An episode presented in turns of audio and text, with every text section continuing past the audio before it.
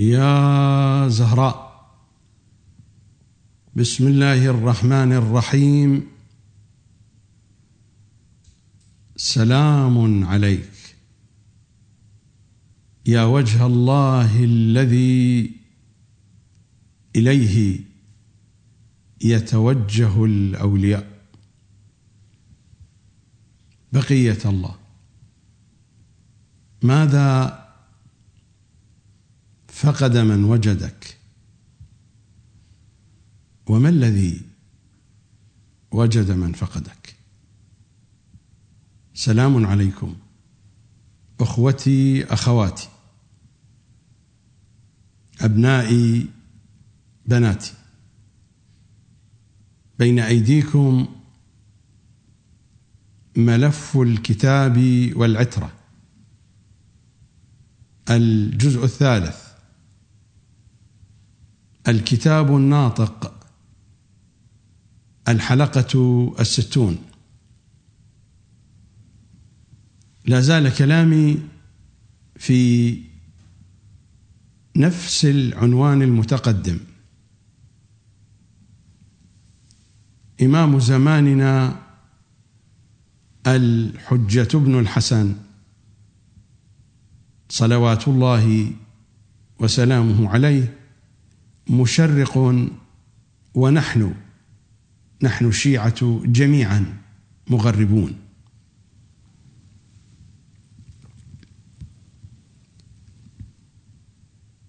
لا زال حديثي في أجواء الرسالة التي كتبها إمام زماننا بخطه الشريف. التوقيع المعروف بتوقيع إسحاق ابن يعقوب. وقد مرت الحلقات الماضية ما بين شرح عام للرواية وبين وقوف عند حكم الخمس في زمان الغيبة. في هذه الحلقة أريد أن أبدأ من هذه النقطة.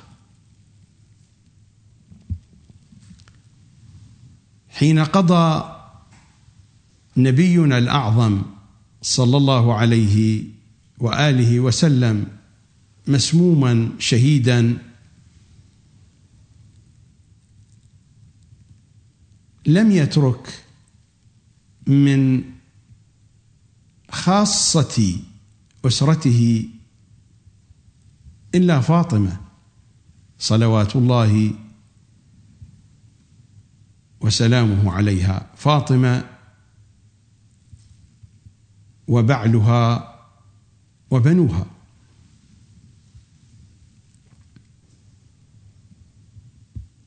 فما الذي فعلته الأمة بفاطمة؟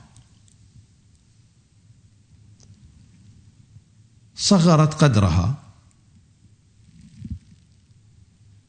كذبتها غصبت عطية الله لها.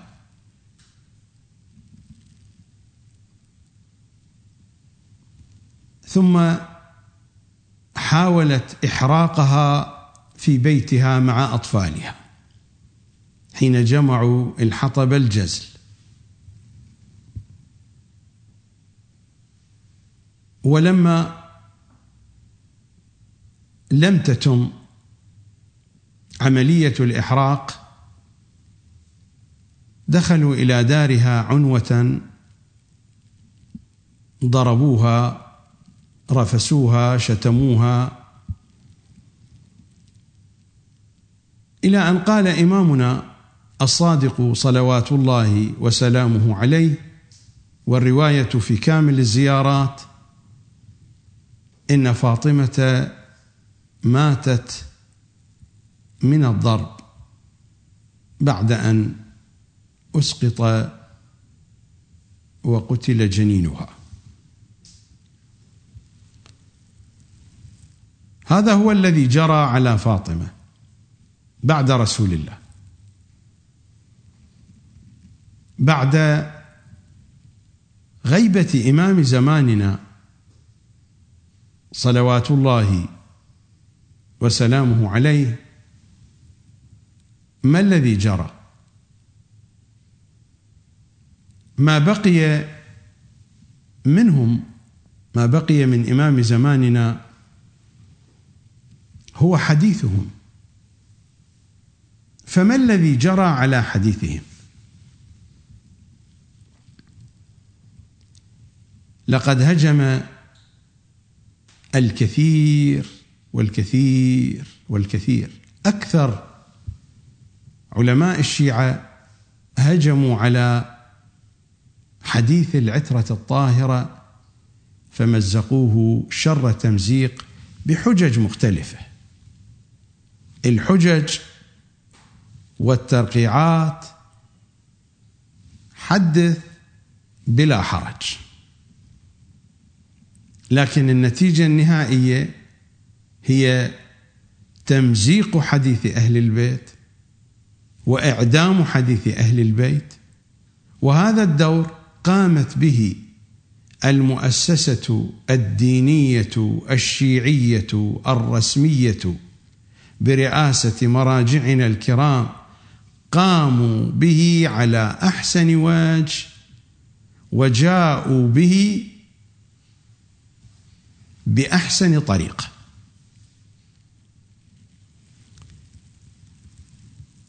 السؤال هنا بغض النظر عن التبريرات السؤال هنا من دون أن أطيل الكلام الشيخ المفيد مثلا الشيخ الطوسي عندهم مؤلفات. لماذا لا يشكك علماء الشيعة في مؤلفاتهم؟ من من علماء الشيعة أخذ كتب المفيد وكتب الطوسي من يده مباشرة؟ وهذه الكتب نقلت من يد إلى يد. من من علماء الشيعة؟ حتى لو تقولون هناك إجازات من العلماء. هذه إجازات من دون أن يطلع المجيز والمجاز على الكتب. هذه العوبة نحن نعرفها. العوبة الإجازات جاءتنا من المخالفين.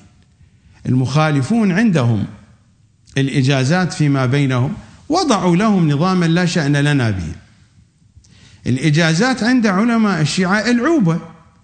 أضحوكة يجيز العالم عالما آخر. كتب العلماء الذين سبقوه وهو لم يطلع عليها.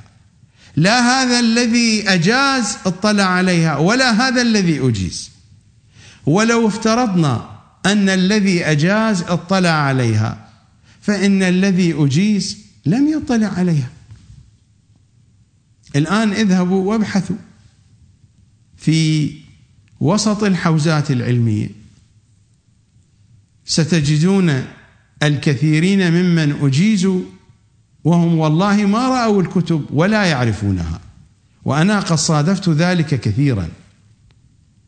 مرة من المرات صادفت أحدا وإني أستهزئ بهذه الإجازات. بالنسبة لي هذا موقفي. لا أؤمن بها لأنها أضحوك جاءوا بها من المخالفين. مرة من المرات قال لي أحد الحوزويين ألا أجيزك؟ فإنني قد أخذت الإجازة من المرجع الفلاني. قلت لا إنني لا أؤمن بالإجازات. ولكنني أسألك بأي شيء أجازوك؟ اجازوك في الرواية. فقلت له إنني لا أرى في مكتبتك كتاب الكافي وأنت مجاز. بكتاب الكافي في هذه الإجازة. لا أرى في مكتبتك. هل قرأته؟ قال لا. قلت فكيف عندك الإجازة؟ قال هو الذي أعطاني هو قرأه حتى أنا أقرأه. وتلك حقيقة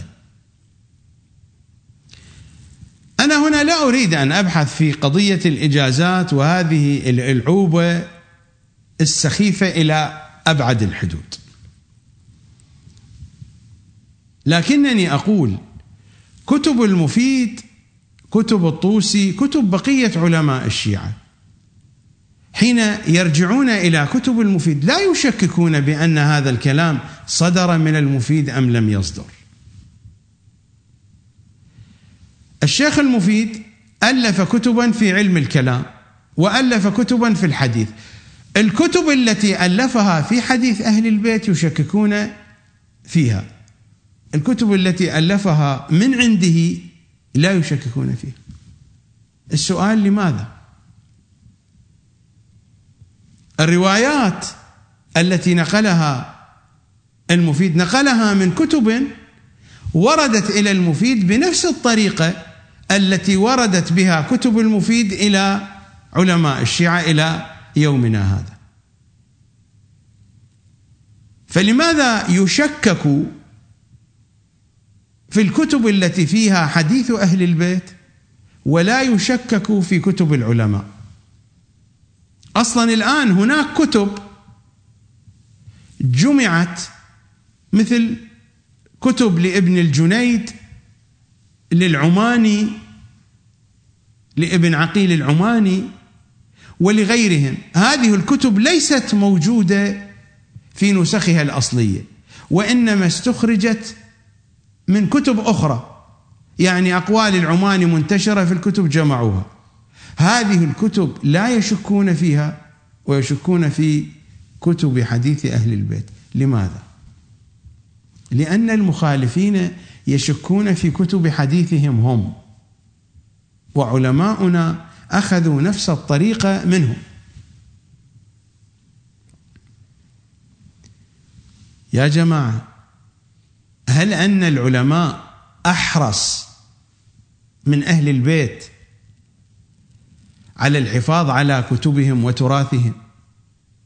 يعني الشيخ المفيد حريص على الحفاظ على كتبه وأن تصل إلينا سالمه وأهل البيت ما عندهم حرص كي يحفظوا حديثهم كي يصل إلينا سالما. هذا الكلام منطقي أو غير منطقي؟ خبرونا. أين هو منطق الرحمن من منطق الشيطان في هذه القضية؟ أنا سآتي معكم وأقول بأن كتب الحديث تعرضت لتحريف تعرضت لتصحيف تعرضت وتعرضت. لماذا لم تتعرض كتب العلماء؟ وأقبل أن كتب العلماء لأنهم معجزة العلماء معجزة. وكتبهم معجزة فما تعرضت كتبهم للتحريف. كتب أهل البيت تعرضت للتحريف. أهل البيت لا يملكون قدرة للحفاظ على حديثهم أن ينسجوا الحديث بطريقة تصل إلينا الحقائق ونستطيع أن نستكشف الحقائق حتى لو حرفت. من خلال كثرة البدائل في الموضوع الواحد الأئمة يتحدثون أحاديث كثيرة. من خلال وضع القواعد والأصول. من خلال الكمية الهائلة من كلماتهم القصيرة والمتوسطة والمطولة. وضعوا هذا النظام وضعوا هذا النسيج. ومع ذلك نقول بأن حديث أهل البيت تعرض للتحريف. فكم هي النسبة في هذا الحديث الذي تعرض للتحريف. الربع نوافق. وإن كان هذا غريب لا يمكن أن أهل البيت ينسجون الأحاديث وينظمون لنا الدين ويقدمون رقابهم ودماءهم للحفاظ على هذه المنظومة الدينية وربع. حديث أهل البيت يكون مكذوبا ومزورا. مع ذلك نحن نقبل. يعني ثلاثة أرباع كثير على أهل البيت يحفظون من حديثهم ثلاثة أرباع كثير. ربع نعطيه للتحريف والتزوير. أتعلمون أن علماء الشيعة لا يقبلون حتى بالعشر من حديث أهل البيت صحيح. حتى بالعشر لا يقبلون. يقولون بأن الغالب من حديث أهل البيت ليس صحيحا. أنا أقول لهؤلاء الذين ينادون المؤسسة الدينية والمؤسسة الدينية هي التي حفظت الدين. أي دين هذا الذي حفظته لنا المؤسسة الدينية وهي التي مزقت حديث أهل البيت؟ وأنا سأعرض لكم الحقائق. وأنا أقول لهؤلاء الذين يدفعون الأموال الطائلة ويقولون هذه المؤسسة تحفظ الدين. أنا لست ضد المؤسسة. أنا أطالب بإصلاحها. أنا لا أطالب بإزالتها. من البداية وإلى هذه اللحظة وبعد هذه اللحظة. أنا لا أطالب بإزالة المؤسسة الدينية. وأنا لست واقفا في مواجهتها في مواجهة وجودها. إنني أطالب بإصلاحها بتصحيح أخطائها. هذه المؤسسة الدينية محقت حديث أهل البيت محقا. نبدأ من الناطق الرسمي باسم هذه المؤسسة من عميد المنبر الحسيني. بعض المقاطع هذه عرضتها عليكم سابقا لكنني أعرضها الآن مرة ثانية لأجل التذكرة ولأجل أن يترابط الحديث. نستمع إلى التسجيل الأول للشيخ الوائلي وهو يستهزئ بحديث إمام زماننا الحجة بن الحسن في معنى كاف هاء يا عين صاد نستمع سوية. انت شقد تلقى لك فد مفسر يجي يقول لك كاف هاء يا عين صاد الكاف كربلاء والهاء هلاك العتره والعين ما أدري شنو ويقوم يسطر لك من الحكي ما هذا لا هاي تفاسير وهي بعيدة عن روح القرآن. القرآن العطاء الضخم ما يجي بهالمحاولات هذه ما شلون البسيطة يعني هاي عقلية وحدة عندها مغزل عجوز مخرفة. كلام ما يقبل بحال من الأحوال أبدا. هاللون من التفسير لا يقبل بحال من الأحوال؟ وهذا كتاب لشيخنا الوائلي نحو تفسير علمي للقرآن. الدكتور أحمد الوائلي منشورات دار سفينة النجاة صفحة 27 نفس الكلام. لا أريد أن أقرأ عليكم كثيرا فقد مر هذا الكلام في الحلقات السابقة. يستهزئ بحديث إمام زماننا في معنى كاف هاء يا عين صاد. الإمام الحجة يقول كاف كربلاء هاء هلاك العترة ياء يزيد ظالم الحسين قاتل الحسين وعين عطش الحسين وصاد صبر الحسين. شيخنا الوائلي عميد المنبر الحسيني يقول ولماذا لا يكون الكاف كلام والهاء هراء والياء يروى والعين عي والصاد صفصطائي وهكذا. وصفصطائي كلمة سوقية. يبدو أن الشيخ الوائلي يجهل باللفظ الصحيح لها سفسطائي بالسين. والصاد صفصطائي إلى أن يقول أجل يجب أن يصان كتاب الله تعالى عن مثل هذا العبث.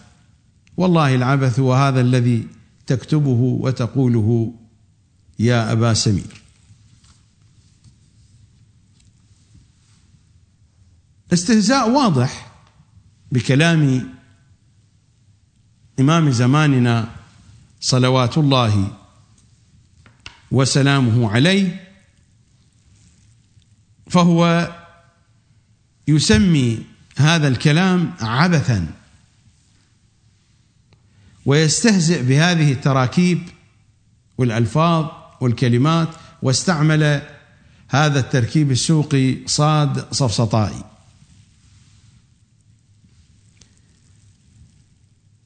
نذهب إلى فيديو للشيخ الوائلي يصف حديث الإمام الصادق بأنه زبالة وهو جاهل بذلك. لا يعرف أن هذا الحديث حديث مروي عن إمامنا الصادق. نستمع إلى الشيخ الوائلي. الرأي الثاني لا هذا ينسبوه علما إن. هم إيش أكو عندهم الحقيقة؟ شكو زبالة يذبوها على الشيعة؟ شايف؟ في كل شيء. إيش تتصور أكو زبالة أحيانا زبالتهم إلهم مع الأسف يعني. يعني. ليش؟ هذا ظلم. شايف؟ هذا الواقع يقول الشيعة يقرون الآية هكذا فإذا فرغت فانصب يعني انصب الإمام. رأسا مباشرة انصب الإمام. زين أنا قرأت الرواية. قلت خل أرجع لتفاسيرنا الله يعلم. قلت خل أرجع لتفاسيرنا أدورها. أشوف أكو عندنا هيك رأي؟ ولو رأي مخرف. أريد أشوف هالرأي هذا موجود عندنا؟ جيت إلى تفاسيرنا تفضل. عندنا أمهات التبيان للشيخ الطوسي. مجمع البيان للطبرسي مثلا آه، افرض تفسير السيد الطباطبائي مثلا تفسير الكاشف افرض من التفاسير المحدثة. تفاسير الأخ مريت بما تيسر عندي من التفاسير. ابدا الله وكيلك ولا لها أثر الحكاية بالمرة. منين؟ أنا أجيبك يا شيخنا الوالي. الرواية موجودة في الكافي في الجزء الأول. وهناك الكثير والكثير من مصادرنا الشيعية ذكرت هذه الرواية. لكنك تجهل بحديث أهل البيت وتذكر هذه المصادر التي هي لعلماء الشيعه وهي مصادر مخالفة لأهل البيت. الميزان مجمع البيان التبيان التبيان للشيخ الطوسي مجمع البيان للشيخ الطبرسي. الميزان لسيد الطباطبائي الكاشف لشيخ محمد جواد مغنية. هذه تفاسير سنية وليست شيعية. صحيح كتبها علماء شيعة ولكنهم كتبوها بالطريقة المخالفة لأهل بيت العصمة. الرواية موجودة في الجزء الأول من كتاب الكافي الشريف وهي مفصلة في باب الإشارة والنص على أمير المؤمنين.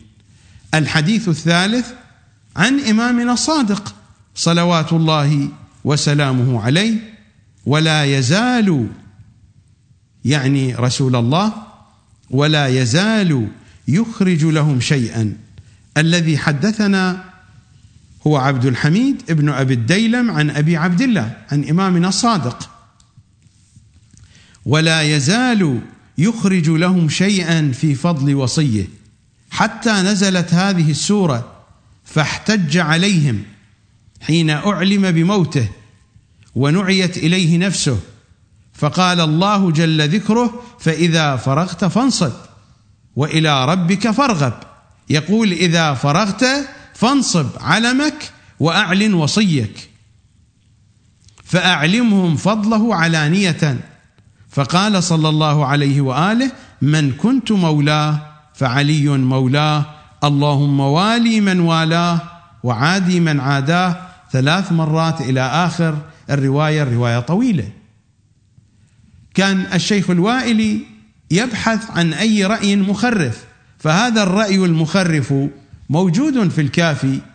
الرواية عن إمامنا الصادق صلوات الله وسلامه عليه. هكذا أنتم تنالون ثقافتكم من الناطق باسم المؤسسة الدينية الشيعية التي تغدقون الأموال عليها وتحرصون للحفاظ عليها وترفضون أن تنتقد وهي تسيء إلى أهل البيت وتصف حديث أهل البيت بالزبالة.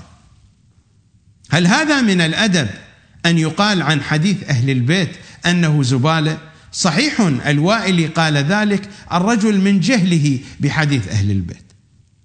ولكن الشيخ الوائلي حين يتحدث عن الكافي يتحدث وكأنه يعلم به. نستمع إلى الفيديو وإلى التسجيل الثالث لشيخنا الوائلي رحمة الله عليه. ولا كل ما فيه صحيح. مثل ما عندنا إحنا الكافي. زين؟ الكافي آه، يعتبر من صحاحنا أو الصحيح الأول. تقريبا ثلث روايات إحنا نطرحها.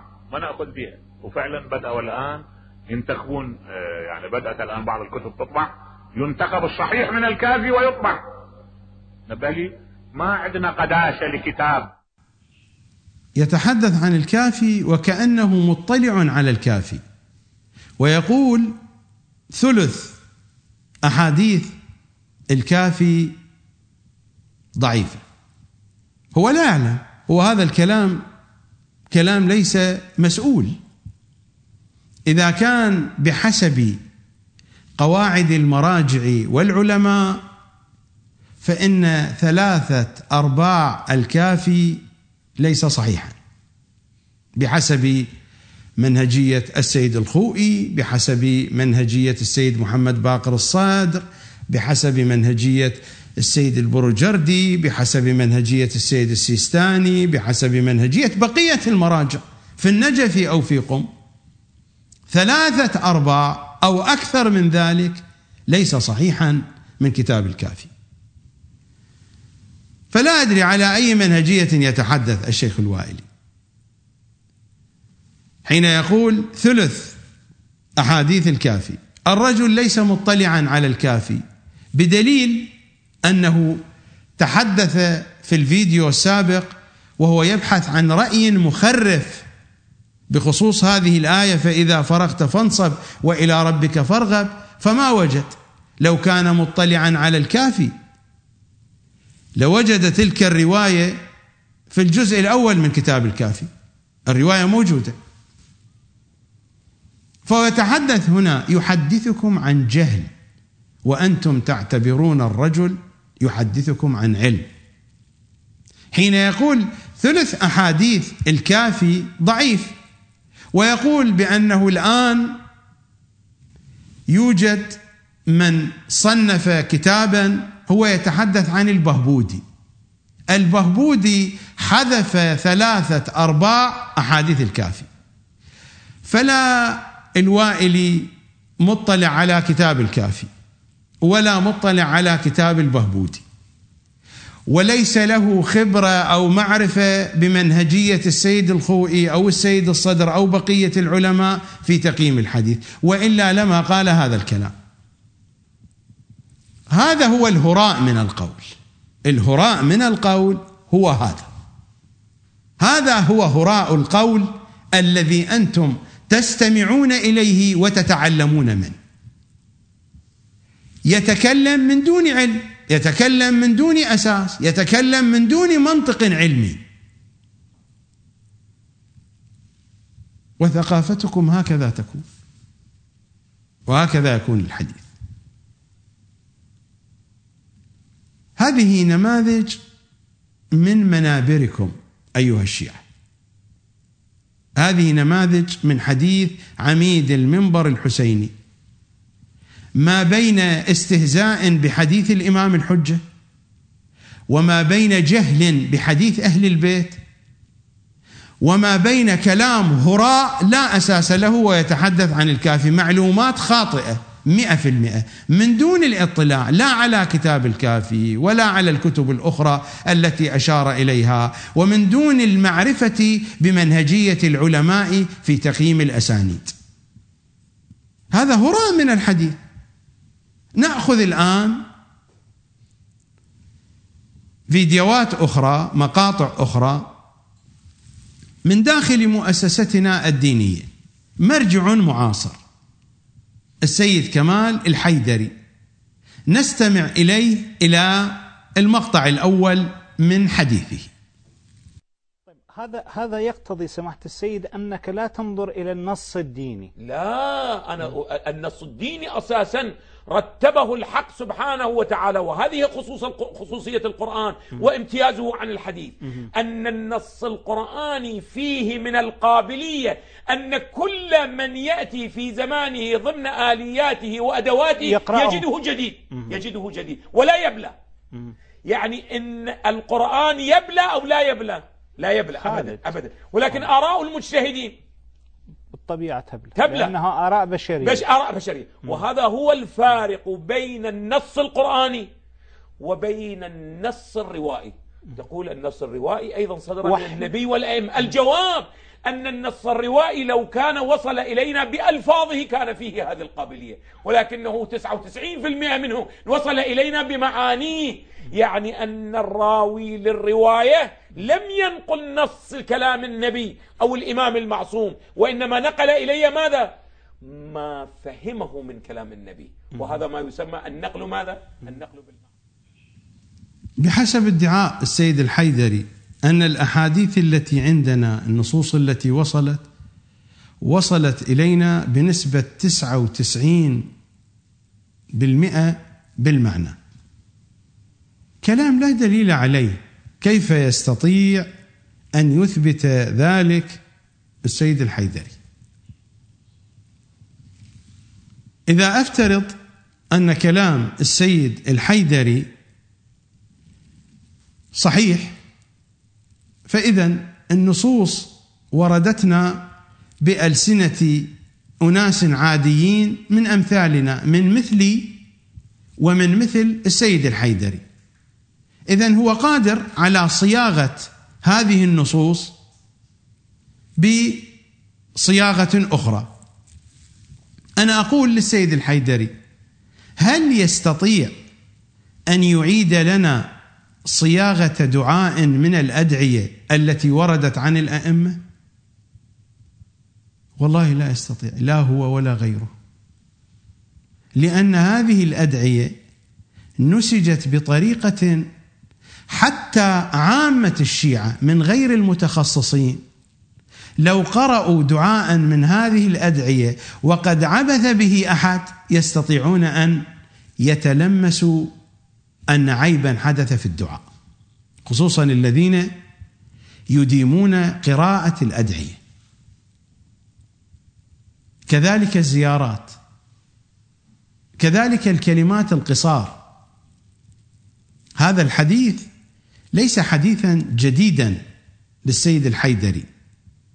قبل ثلاث سنوات في برنامج من برامجي عرضت هذا الأمر وقلت في حينها للسيد الحيدري في البرنامج قبل ثلاث سنوات قلت سيدنا أيها السيد الحيدري أنا لا أريد منك شيئا. وسأكون في خدمتك. بدل لي كلمة واحدة من الخطبة الشقشقية. الخطبة التي وردت في نهج البلاغة. بدل لي كلمة واحدة. هذا هو نهج البلاغة. وهذه الخطبة الشقشقية. قلت يا سيدنا الحيدري بدل لي فقط هذه الكلمة. أما والله لقد تقمصها ابن أبي قحافة. بدل لي كلمة تقمصها. جئني بكلمة محل هذه الكلمة. أنت تقول بأن أحاديث أهل البيت تسعة وتسعون بالمئة نقلت بالمعنى. أنا آتي معك. أوافق. فالذين نقلوها بالمعنى هم أناس عاديون. اذا أنا وأنت نستطيع أن ننقلها بالمعنى خصوصا وأنت تدعي أنك الأعلم المحيط الجامع المجتهد في كل شيء إلى آخره. بدل لي هذه الكلمة بدل لي كلمة تقمصها بكلمة أخرى. بنفس الجرس تعطي نفس الجرس الصوتي ونفس الدلالة المعنوية. ونفس القوة. بدل لي هذه الكلمة. وأنا سأكون من أتباعك ومن مقلديك وفي خدمتك. بدل لي هذه الكلمة. منذ ثلاث سنوات أنا قلت هذا الكلام. والآن أنا أقوله. أنا أقول للسيد الحيدري لا أريد منك شيئا. فيما بينك وبين نفسك. أنت اقرأ هذه العبارات. هل تستطيع أن تبدلها؟ في نفس الخطبة الشقشقية. فرأيت أن الصبر على هاتا أحجى فصبرت وفي العين قذى وفي الحلق شجى. أرى تراثي نهبا. بدل لي كلمة من هذه الكلمات. فيما بينك وبين نفسك يا سيدنا الحيدري. هذه الجمل تستطيع أن تبدل منها وتبقى على نفس القوة؟ فرأيت أن الصبر على هاتا أحجى. فصبرت وفي العين قذى وفي الحلق شجى. أرى تراثي نهبة. فيا عجبا بين هو يستقيلها. حتى هذه الكلمة ما قال الإمام بينما بين بين هو يستقيلها في حياته. إذ عقدها لآخر بعد وفاته لشد ما تشطر ضرعيها. بدل لي هذه الجملة. كيف تستطيع أن تبدل هذه الجملة بجملة بنفس القوة؟ لشد ما تشطر ضرعيها فصيرها في حوزة خشناء يغلظ كلمها ويخشن مسها. ويكثر العثار فيها والاعتذار منها فصاحبها كراكب الصعبة إن أشنق لها خرم وإن أسلس لها تقحم فمني الناس لعمر الله بخبط وشماس وتلون واعتراض. بالله عليك يا سيدنا سيد كمال. الحيدري. تستطيع أن تبدل هذه الجمل بألفاظ وعبارات من عندك؟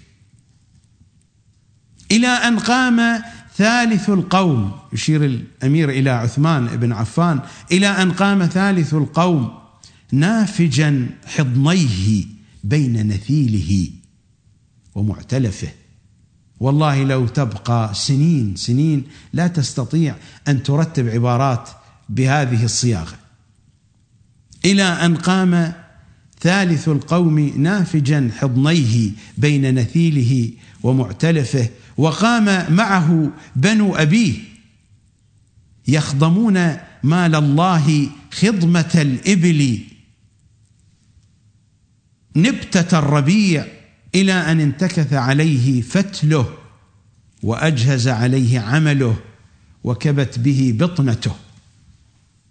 هل تستطيع أن تبدل جملة من هذه الجمل؟ وأنا أتحداك هنا يا سيد كمال الحيدري وأتحدى معك جميع المؤسسة الدينية أن يستطيعوا أن يبدلوا لي هذه الكلمة لأن هذا الرأي الذي يذهب إليه السيد الحيدري هذا الرأي يذهب إليه جميع علمائنا ومراجعنا. صحيح لا يصرحون بهذه الطريقة ولكنهم يذهبون بنفس هذا الاتجاه. نستمع إلى السيد الحيدري في فيديو آخر وهو ينقل لنا رأي السيد البروجردي. نستمع معا ونشاهد. أنا قبل مده اعزائي كان أحد الفضلاء يمي والأساتذة في علم الحديث قلت له قال أنا ما عندي مصدر لهذه الجملة. ولكنه نقل لي بعضه هو الشيخ يقول. الشيخ الدكتور نقل لي بعض فضلاء تلامذة السيد البرجردي أنه كان يقول في مجلس درسه أنه لا أبالغ إذا قلت أن 95% من رواياتنا منقولة إلينا بالمعنى. قلت بيني وبين الله أنصفكم لأنه أنا معتقد أنها 98 99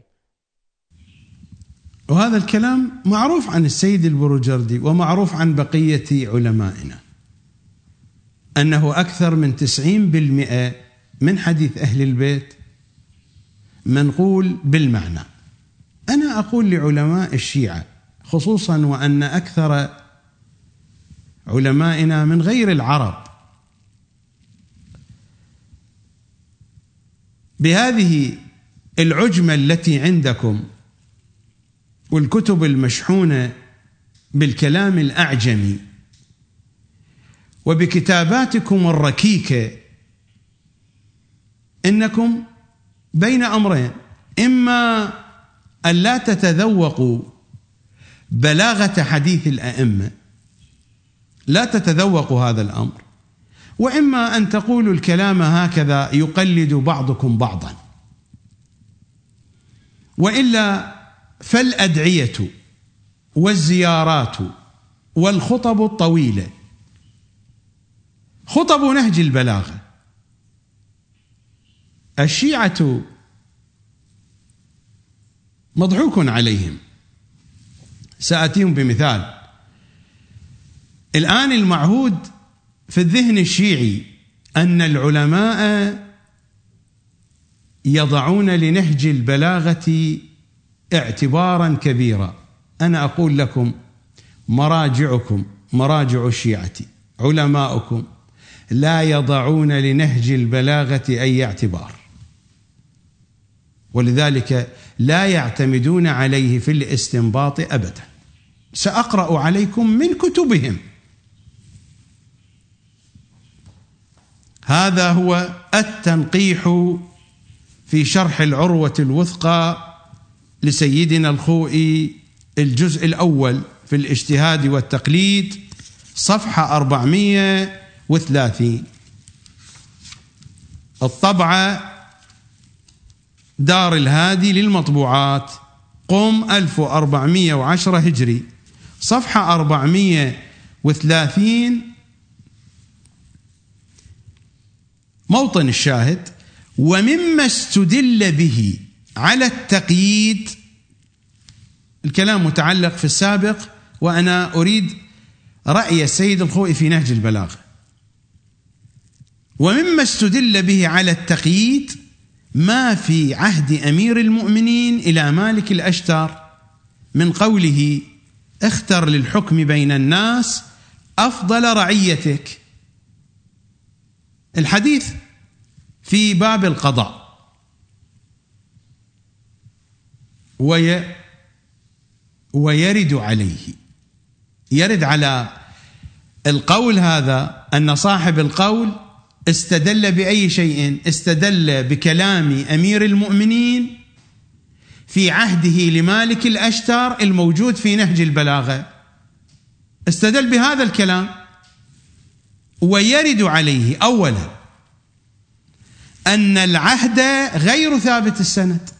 يعني هذا الكلام الذي نقل من عهد أمير المؤمنين لمالك الأشتر أساسا في نظر الفقهاء في نظر العلماء أن هذا العهد غير ثابت السند.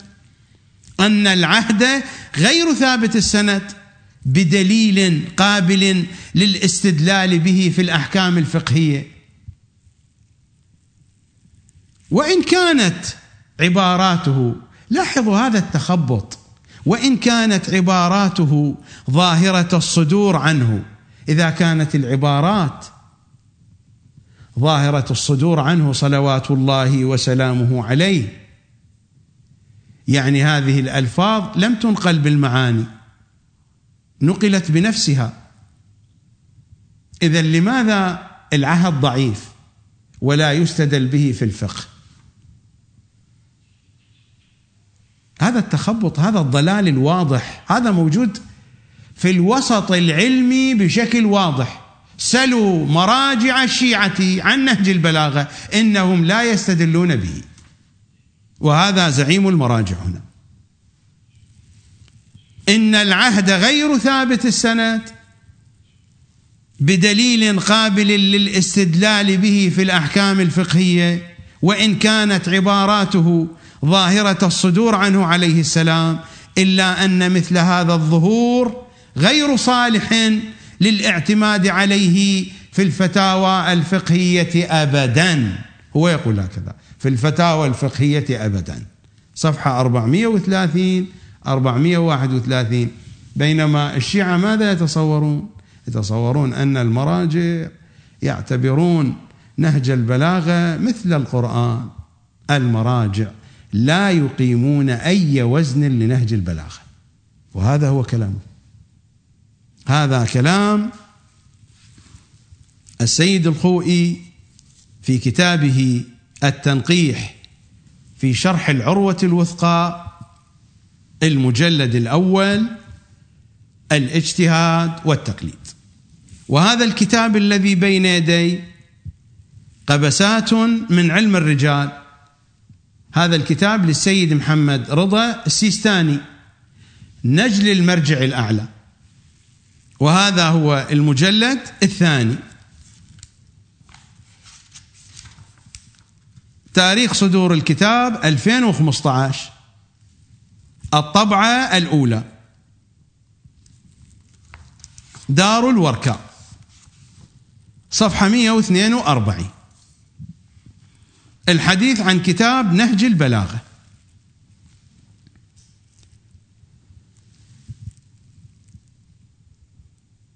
يتحدث عن أقوال العلماء فيتحدث عن هذا القول أنه لا يمكن التعويل على ما ورد فيه.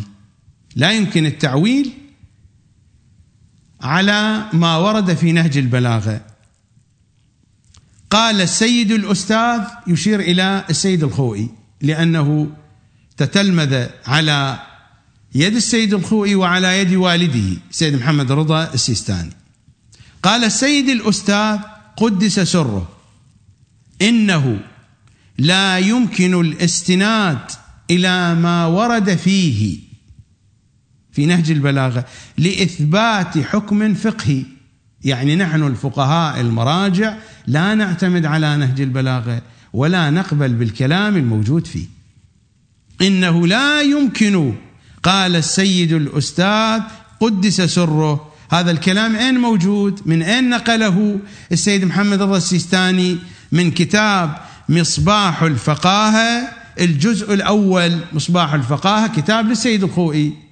مصباح الفقاهة الجزء الأول صفحة 566 والكلام موجود في صفحة 142 الجزء الثاني من كتاب السيد محمد رضا السيستاني قبسات من علم الرجال. ينقل عن أستاذه السيد الخوي.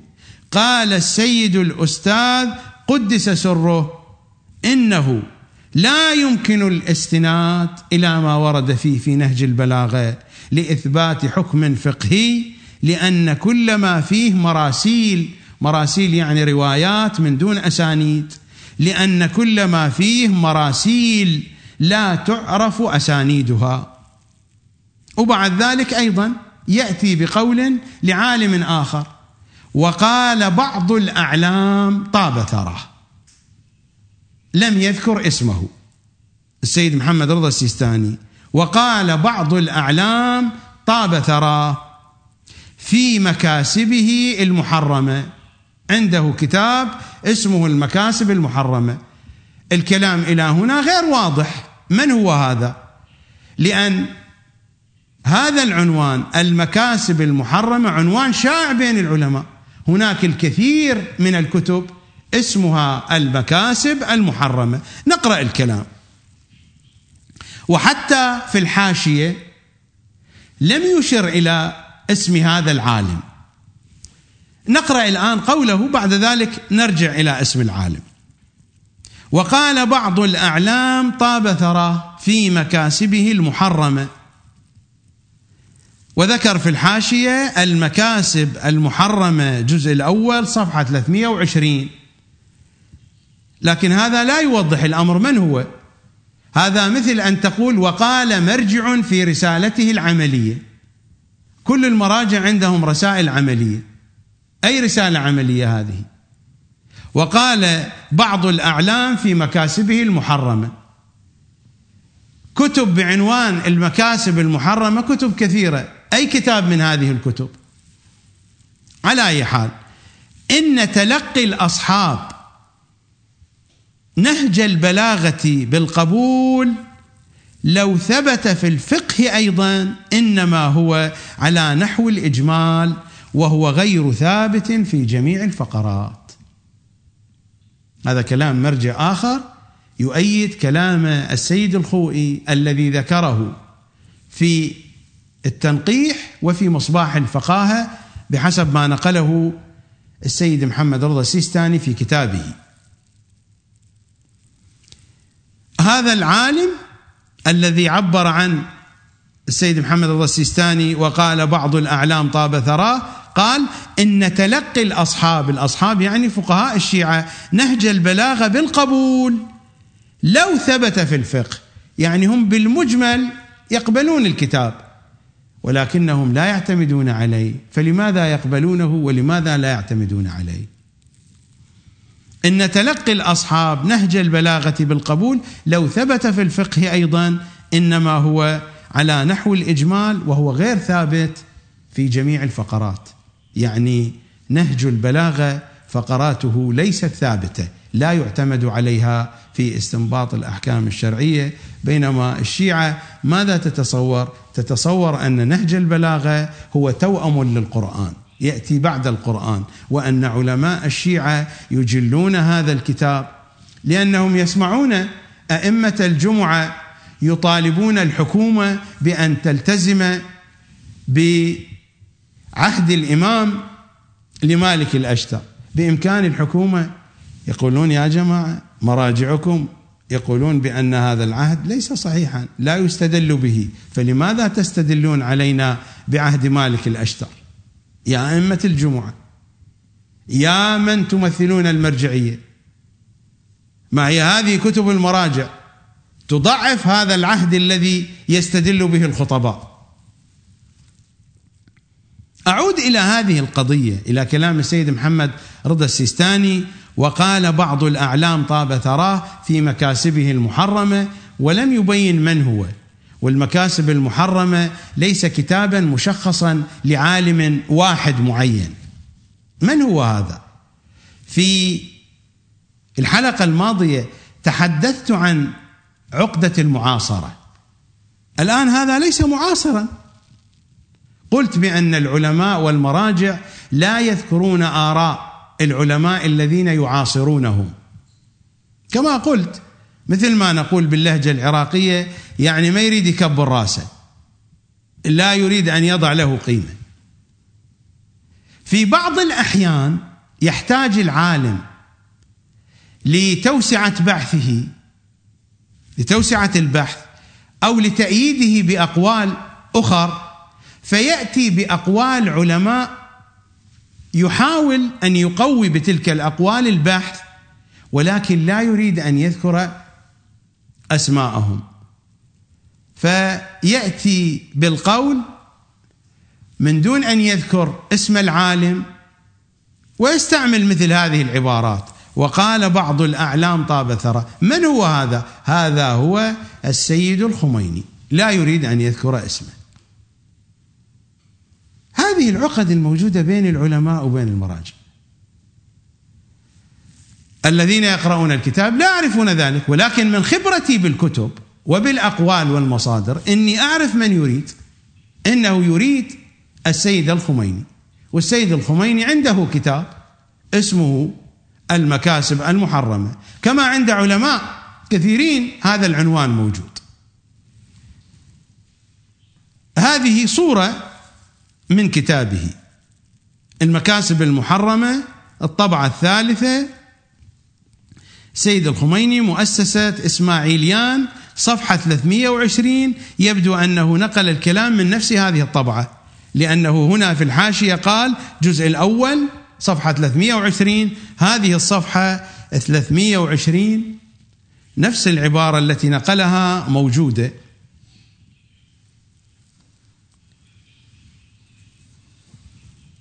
يقول سيد الخميني لكن لا توجبه في جميع فقراتها واحدة بعد واحدة حتى تكون حجة يستدل بها في الفقه وتلقي أصحابنا إياها بالقبول كتلقيهم نهج البلاغة به. لو ثبت في الفقه أيضا إنما هو على نحو الإجمال وهو غير ثابت في جميع الفقرات. هو لم ينقلها بالنص تصرف فيها بعض الشيء لكن هو هذا الكلام نفسه الذي نقله من الجزء الأول من المكاسب المحرمة للسيد الخميني صفحة 320 اذا السيد الخميني السيد الخوئي هذه الرموز العلمية الكبيرة هؤلاء المراجع الكبار هؤلاء هم الذين لا يعتقدون بصحة الاستدلال بنهج البلاغة الشريف في الفتاوى. غريب من علمائنا يعتمدون على منهجية الشافعي ويعتمدون على كتب الغزالي ويأخذون من كل من هب ودب ولا يثيرون الشكوك حول ذلك ولكن حين يأتون إلى نهج البلاغة يتوقفون عنده ولا يعتبرونه دليلا في مسألة استنباط الأحكام الشرعية. مع أن السيد الخوئي ماذا قال عن بيان وعن عهد أمير المؤمنين لمالك الأشتر؟ ماذا قال؟ أن عبارات هذا العهد تدل على أنها صدرت عن الإمام. عباراته واضحة الصدور عنه. صلوات الله وسلامه عليه. كيف يمكن التعايش والتعامل مع هذا التناقض؟ مع ذلك أنا أرجع وأقول للسيد الحيدري وأقول لمراجعنا إذا كان بإمكانكم أن تبدلوا هذه الكلمة لقد تقمصها ابن أبي قحافة بكلمة أخرى. فأنتم صادقون فيما تقولون من أن الأحاديث والروايات نقلت بالمعنى ومن أن نهج البلاغه لا يرقى إلى أن نستدل به وأن نستنبط الأحكام الشرعية من هذا الكتاب. كلام علي لا يستنبط منه وتأتوننا بقواعد النواصب في علم الرجال والدراية والأصول والكلام وتؤسسون دينا باسم محمد وآل محمد وحقائق الدين عند علي وآل علي. قطعا هناك ترقيعات. أنا أعرف الترقيعات لكنني لا أريد أن أهتم بهذه الترقيعات. يمكن أن يرقع المرقعون ما يريد أن يرقعوا. ورقعوا ما شئتم أن ترقعوا ما فاز إلا المرقع. رقعوا ما تريدون أن ترقعوا. هذه حقائق واضحة أطرحها للعيان. نذهب إلى فاصل وأعود إليكم بعد الفاصل.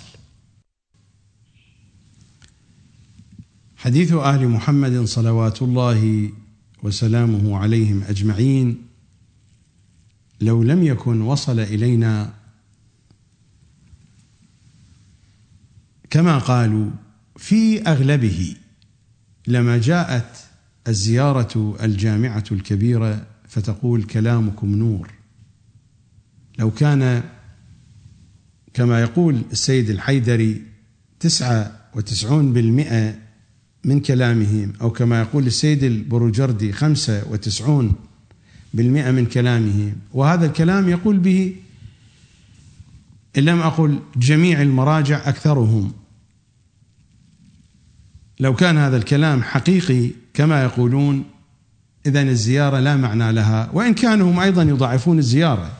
الزيارة أيضا بحسب قذارات علم الرجال وأوساخ ونجاسات علم الدراية الزيارة الجامعة الكبيرة هي الأخرى ضعيفة ضعيفة السند. فما معنى كلامكم نور؟ حين تقول الزيارة كلامكم نور إنها تتحدث عن كلام كثير موجود على أرض الواقع يتناسب مع كل الأوصاف التي وردت في الزيارة الجامعة الكبيرة. لأن الزيارة الجامعة الكبيرة هي القول البليغ الكامل تحدثت عن معان ومضامين عالية جدا. فحينما تحدثت عن أنهم هم اصول النبوة وأصول العلم وأصول الكرم وأصول الحلم وإن الحقائق معهم في جميع الأحوال وأنهم الجهة التي نقصدها إذا قصدنا الله سبحانه وتعالى. هذه المعاني الواسعة. فبقدر ما كانت هذه المعاني واسعة فحين تأتي الزيارة وتقول كلامكم نور إنها تتحدث عن مساحة واسعة من الكلام يوصف بهذه الصفة. وحين تقول الزيارة كلامكم نور إنها تتحدث عن كلامهم يعني باللفظ والمعنى لا تتحدث عن المعاني. لو كانت تتحدث عن المعاني لقالت معاني كلامكم نور. كلامكم نور يعني ألفاظ وكذلك معاني. أعتقد القضية واضحة ولا تحتاج إلى استدلال كبير. هناك من كلام أهل البيت نقل بالمعنى ولكن نسبة ذلك قليلة جدا. مثل ما يقول السيد كمال الحيدري هو يعطي هذه النسبة. أنا أقول نسبة تسعين بالمئة من كلام أهل البيت جاءنا كما قالوا. ربما عشرة بالمئة أو أقل من ذلك نقلت إلينا بالمعنى. وإنما حديث السيد الحيدري وحديث السيد البروجردي وحديث بقية المراجع يكشف عن جهل عميق وواسع جدا بأسرار حديث آل محمد صلوات الله وسلامه عليهم أجمعين والذي يؤكد يؤكد هذا الجهل ويؤكد عدم المعرفة بحديث آل محمد ما يقوله السيد الحيدري وهذا القول ليس خاصا به يقوله الكثيرون الكثيرون. نستمع إلى السيد الحيدري وهو يحدثنا عن الموروث الشيعي. أن يجيبوا على تساؤلاتي. أنا أدعي أن الموروث أو لا كثير من الموروث الشيعي الموروث الروائي الشيعي هو مدسوس ومنقول إلينا من كعب الأحبار من اليهودية والنصرانية والمجوسية. حتى تفسير القمي تقول سيدنا حتى تفسير القمي الذي هو من أصح الكتب التفسيرية سأثبت لكم عدد الروايات التي نقلت من الطرف الآخر بعنوان أنها تفسير الشيعة. طبعا يكون في علمكم هذا تفسير القمي وما أدراك ما تفسير القمي هذا الكتاب الوحيد الذي صحح كل رواياته سيدنا الأستاذ السيد الخوئي.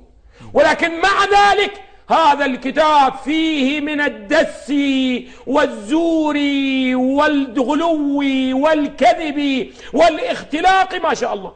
تقول سيدنا إذا كان حديث أهل البيت هكذا إذا ماذا كان يفعل أهل البيت؟ إذا كانت أحاديث أهل البيت إسرائيلية ومجوسية وقل ما شئت. اذا ماذا كان يفعل أهل البيت؟ أهل البيت صلوات الله وسلامه عليهم أجمعين. لم يضعوا حصانه لحديثهم؟ الكلام لا يحتاج إلى تعليق كثير ولكنني أقول هذا الكلام البعض يتصور أن السيد الحيدري ينفرد بهذا الكلام، أنا أقول لكم المؤسسة الدينية بكاملها تتكلم بهذا الكلام. وإذا كان هناك من هاجم السيد الحيدري فما هاجموه حقيقة لأجل هذا الكلام.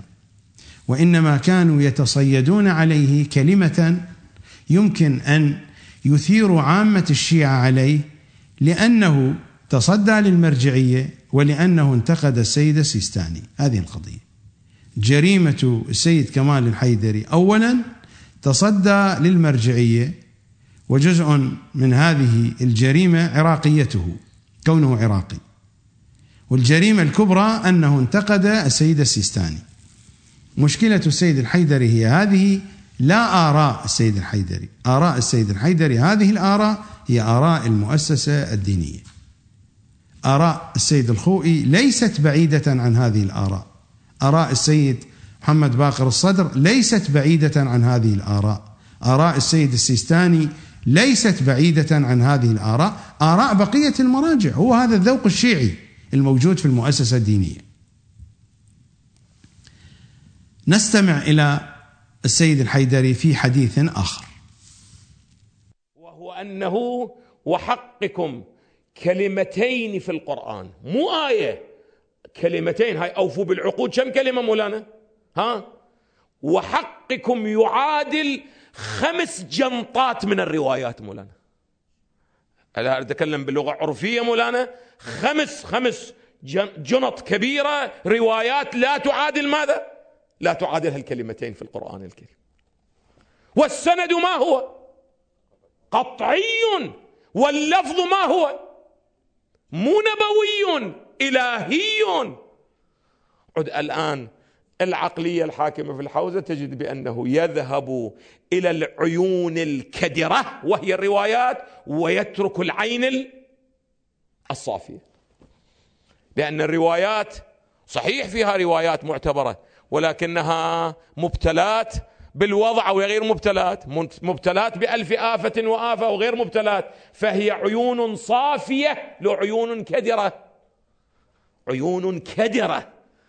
ولكنه الآن الثقافة القائمة في حوزاتنا العلمية أن نذهب إلى العيون الكدرة ونترك العيون أو العين الصافية الشجرة الطيبة بتعبير السيد الطبطبائي. هو بتعبير القرآن. إذا أعزائي. أولا كيف نفهم القرآن لابد أن نعود إلى العترة. لا أن نعود إلى ابن عربي أو إلى الطبري أو إلى الرازي كما يفعل السيد الحيدري ويفعل السيد الطباطبائي صاحب الميزان ويفعل الشيخ الطوسي ويفعل بقية مراجع الشيعة. وثانيا هناك كلمة لسيد الأوصياء في الكاف الشريف. ماذا يقول سيد الأوصياء؟ ولا سواء حيث ذهب الناس إلى عيون كدرة. يشير إلى النواصب إلى عيون النواصب إلى مصادر النصب مثل ابن عربي مثل الطبري مثل الشافعي مثل سيد قطب. ولا سواء حيث ذهب الناس إلى عيون كدرة. يفرغ بعضها في بعض. وذهب من ذهب إلينا إلى عيون صافية تجري بأمر ربها. هذه العيون الصافية هو كلامهم كلامكم نور. أمير المؤمنين يسمي حديثهم بالعيون الصافية والمرجع الشيعي يسمي حديث أهل البيت بالعيون الكدرة. بالضبط التسمية التي سمى بها أمير المؤمنين حديث النواصب.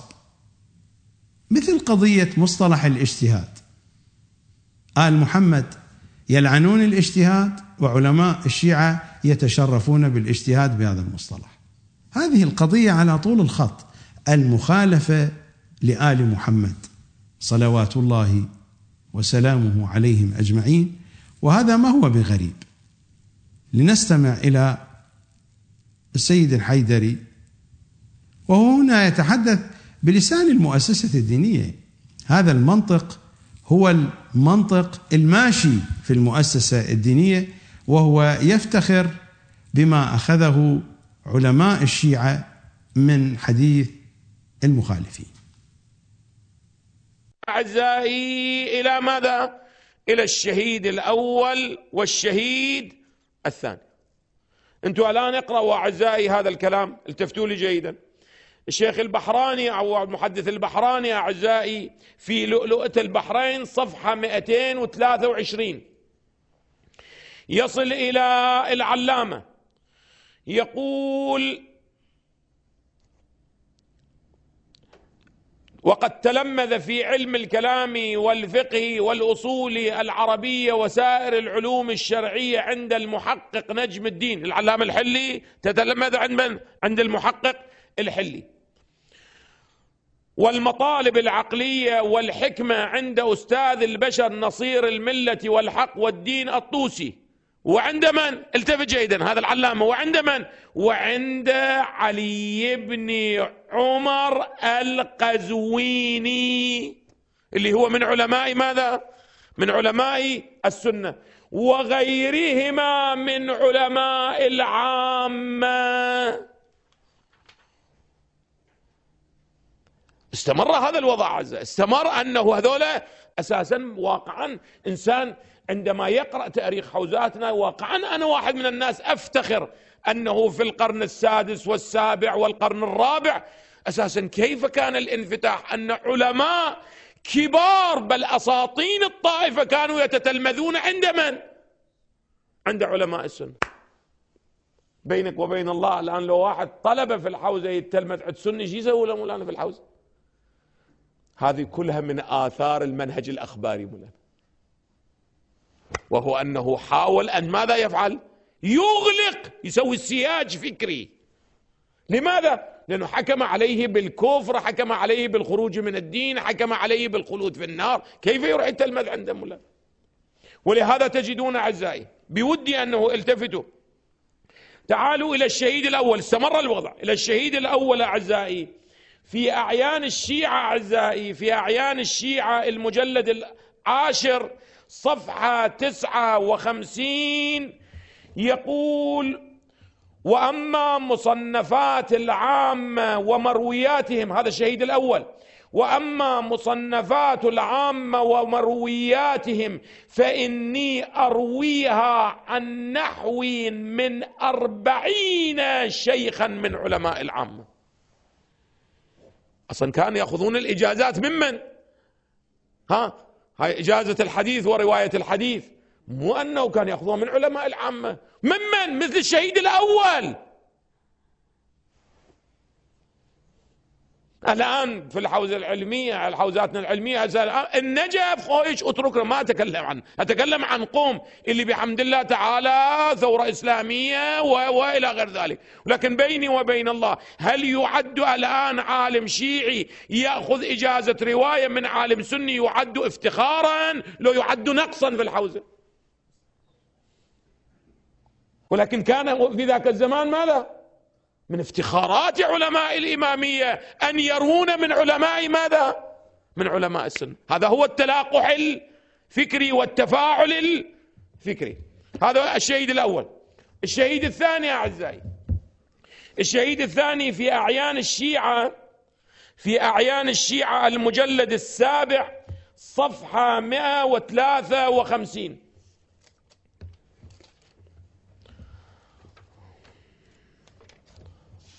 صفحة 153 عبارته أيضا واضحة أعزائي.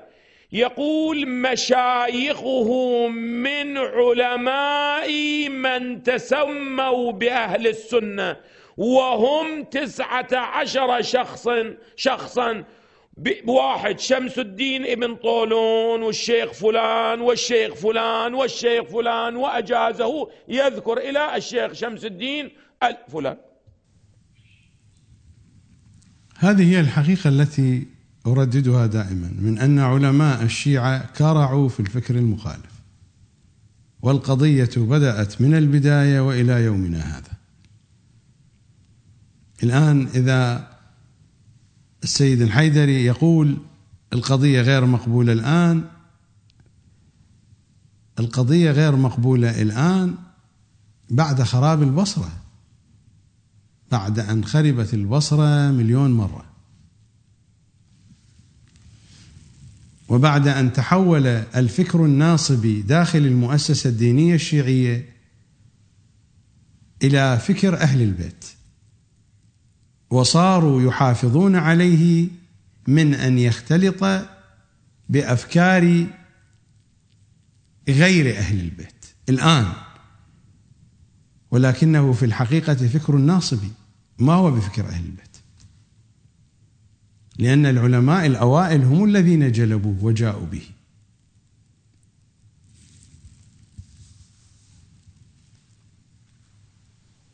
هو أشار إلى الشهيد الأول والشهيد الثاني. الشهيد الأول والشهيد الثاني أدخل الكثير والكثير من الفكر السني إلى الوسط الشيعي. الكثير والكثير والكثير وبعد ذلك قتلهم السنة. السنة هم الذين قتلوا الشهيد الأول وقتلوا الشهيد الثاني. بعد أن أدخلوا الكثير والكثير والكثير من الفكر السني إلى الواقع الشيعي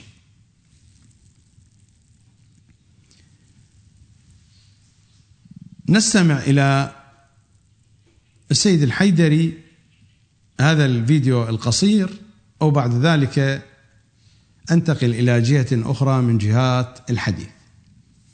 تعلمون بأنه نحن نحاول بقدر ما نستطيع أن نجد إجماعا قلنا الروايات المجمع عليها الصحيحة الصريحة واقعا لها قيمة وامتياز خاص ولذا يكون في علم الأعزة نحن من مبانينا إذا كانت هناك روايات مجمع عليها بين المدرستين بين أهل السنة والشيعة وروايات مختصة في مقام التعارض نحن نقدم ماذا؟ نقدم الروايات ماذا؟ المجمع عليه. لماذا؟ لأن هذا امتياز يعطي للرواية، هذا بحث بعد في التعارض إن شاء الله في محله. البحث الثالث كلام غريب. ليس غريبا على منهجية الحوزات العلمية وليس غريبا على منهجية السيد الحيدري. غريب على منهجية أهل البيت. أنه يترك الأحاديث المختصة الخاصة بآل محمد ويقدم الروايات التي يقبلها المخالفون.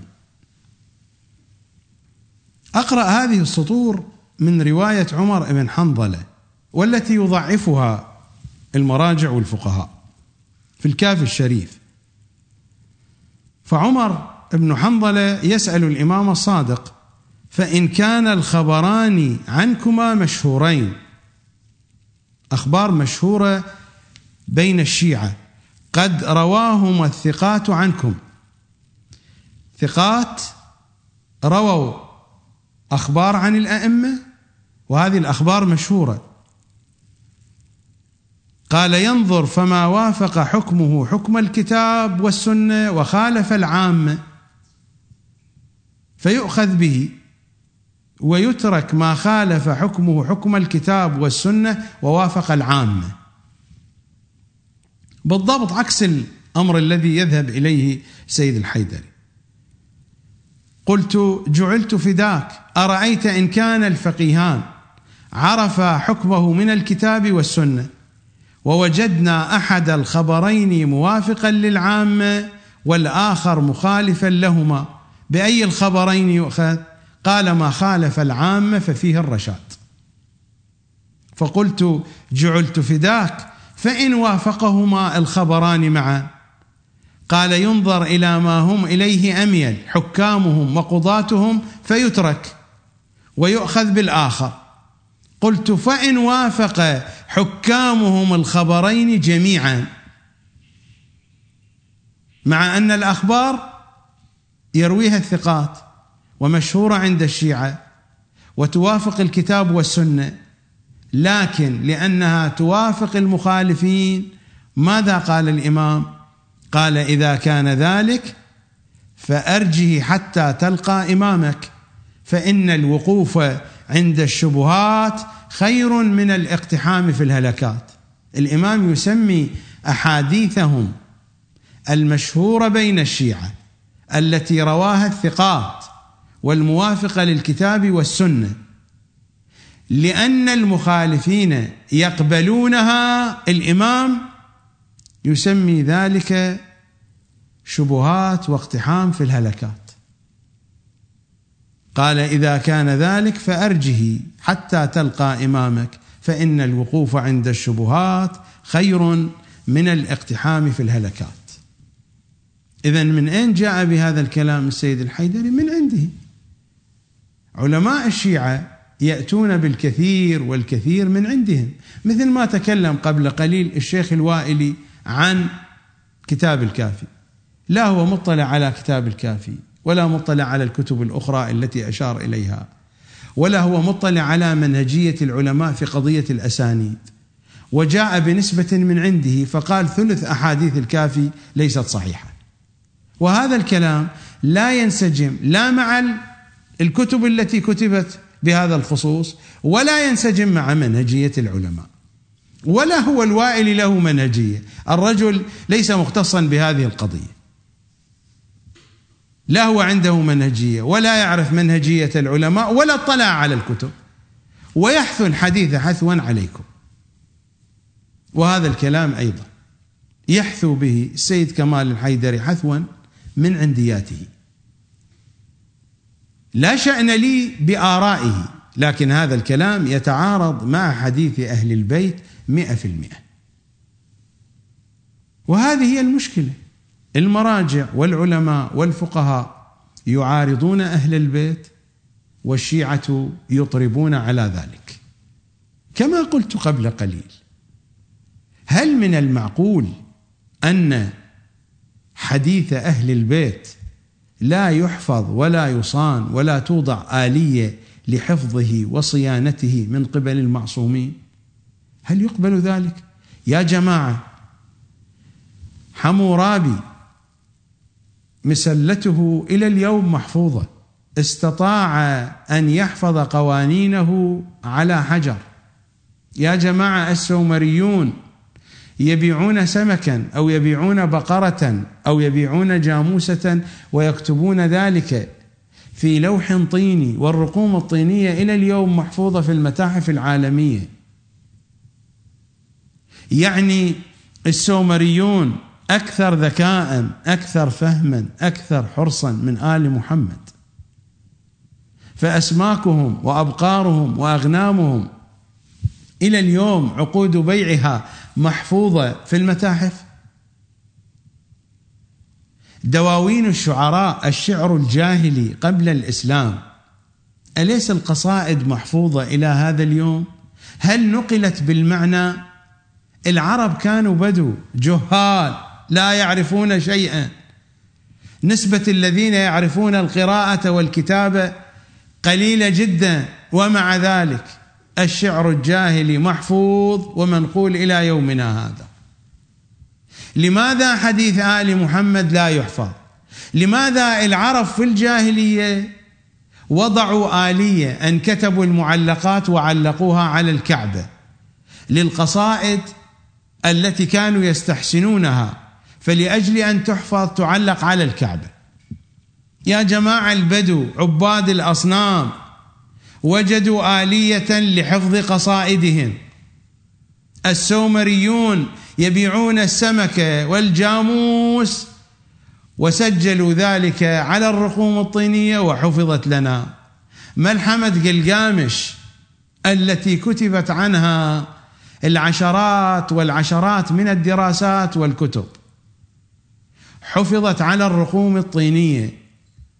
عقود الزواج يا جماعة هذه الأشياء الطويلة العريضة كلها حفظت. لماذا حديث آل محمد؟ وهو متأخر عن تلكم العصور لا يفكر آل محمد أن يجدوا وسيلة لحفظه. لماذا يا علماء الشيعة؟ لأنهم أوقعوا أنفسهم في أحضان الفكر الناصبي النواصب أحاديثهم أكاذيب أكاذيب أكاذيب. لا عندهم أئمة ولا عندهم عصمة ولا عندهم وصية ولا عندهم ولا عندهم ولا عندهم. فاضطروا إلى أن يوجدوا منظومة الرجال والدراية والحديث وغير ذلك من الوسائل لضبط أمورهم وتمشيتها. لماذا أنتم تركضون وراءهم لماذا تشككون في حديث أهل البيت؟ نذهب إلى فاصل وأعود إليكم بعد الفاصل. هذا هو كتاب الكافي. يتألف من ثمانية مجلدات. هذه المجموعة التي أضع يدي عليها كتاب الكافي من جزئه الأول إلى جزئه الأخير. لا أريد أن أحدثكم عن كتاب الكافي وعن تأريخه لكنني أنقل لكم قناعتي ومن حقي أن أتحدث عن قناعتي سواء قبلتموها أو لا. إنني أؤمن بهذه الكلمة من أن الكافي كاف للشيعة. لم أجد كتابا يمكن أن يوصف بهذا الوصف في كتب الشيعة كهذا الكتاب. هذه الكلمة منقولة عن إمام زماننا الكافي كاف لشيعتنا. ربما لا نعرف لها مصدرا قديما وإنما نقلت في كتب المتأخرين في القرون المتأخرة لا نعرف لها مصدرا مقصودي في الكتب التي جمعت التوقيعات. لكنني حتى لو أردت أن أترك هذه الكلمة فإنني حين أعود إلى الكتاب سأخرج بنفس النتيجة الكافي كاف لشيعتنا. الكافي كاف للشيعة. قناعتي حول هذا الكتاب أنه يمثل المركز. لو كان هناك دائرة فإن المركز في الدائرة هو كتاب الكافي وبقية الكتب تدور حوله. ويا حبذا لو أن المؤسسة الدينية جعلت كتاب الكافي هو الكتاب المركزي للدراسة. فأن تلقي بشرائع الإسلام واللمعة والمكاسب والمعالم وأصول المظفر والرسائل والكفاية أن تلقي بكل هذا اللغو الكثير. هذه الكتب تشتمل على لغو كثير. لا فائدة فيه وتشتمل على الكثير من المطالب التي تتجافى مع منطق أهل البيت. لو أن المؤسسة الدينية جعلت من كتاب الكافي كتابا مركزيا وجعلت بقية كتب الحديث وبقية كتب المعارف في خدمته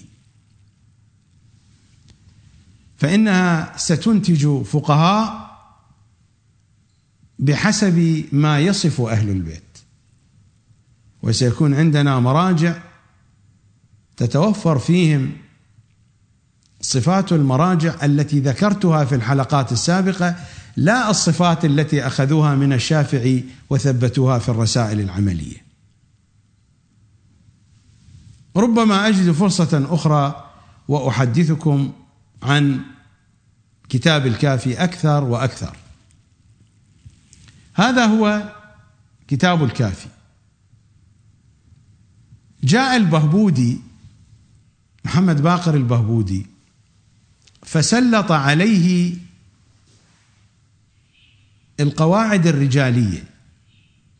سلط عليه علم الرجال وبعبارة أخرى قذارات وأوساخ علم الرجال.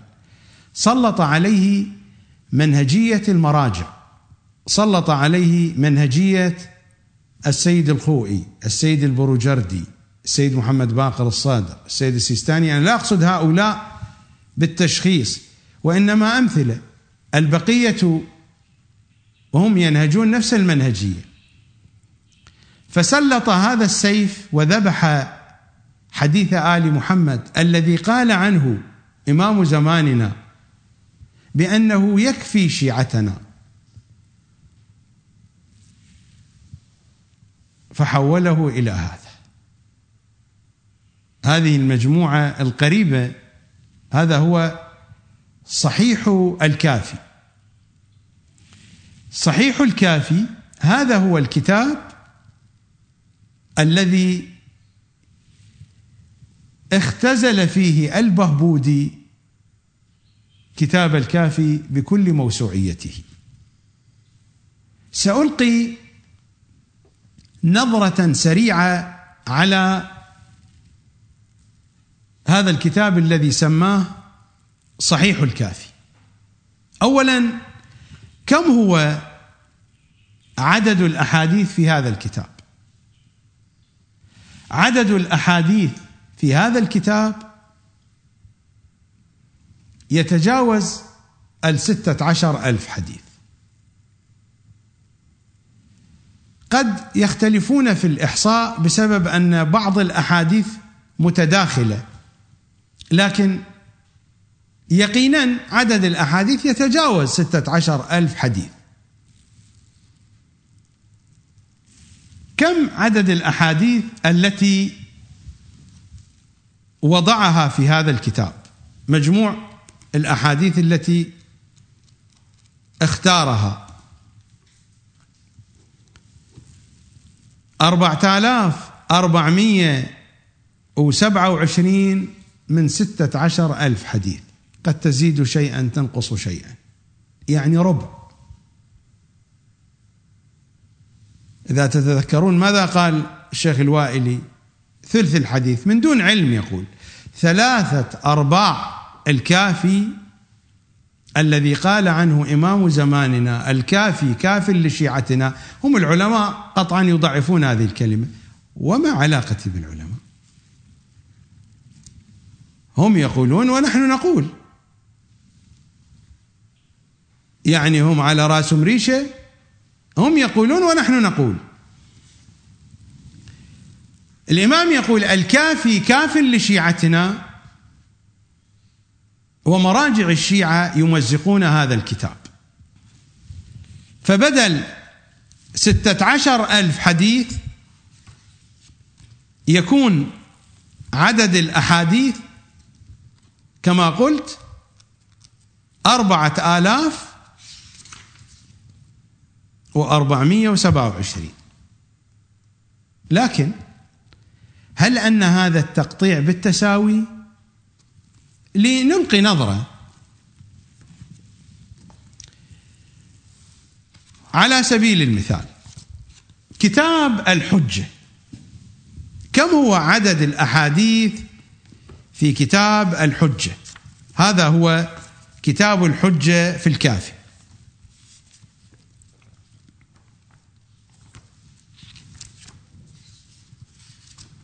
كتاب الحجة في الكافي لنرى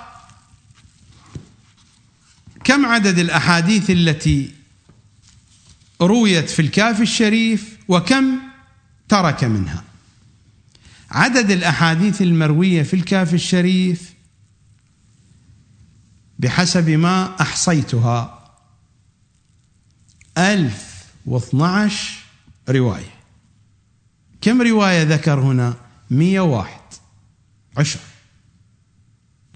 يعني هو صحيح سلط السيف المرجعي على الكافي فذبح ثلاثة أرباع الكافي لكنه سلط السيف على الرأس فكسره تكسيرا لأن رأس كتاب الكافي كتاب الحجة.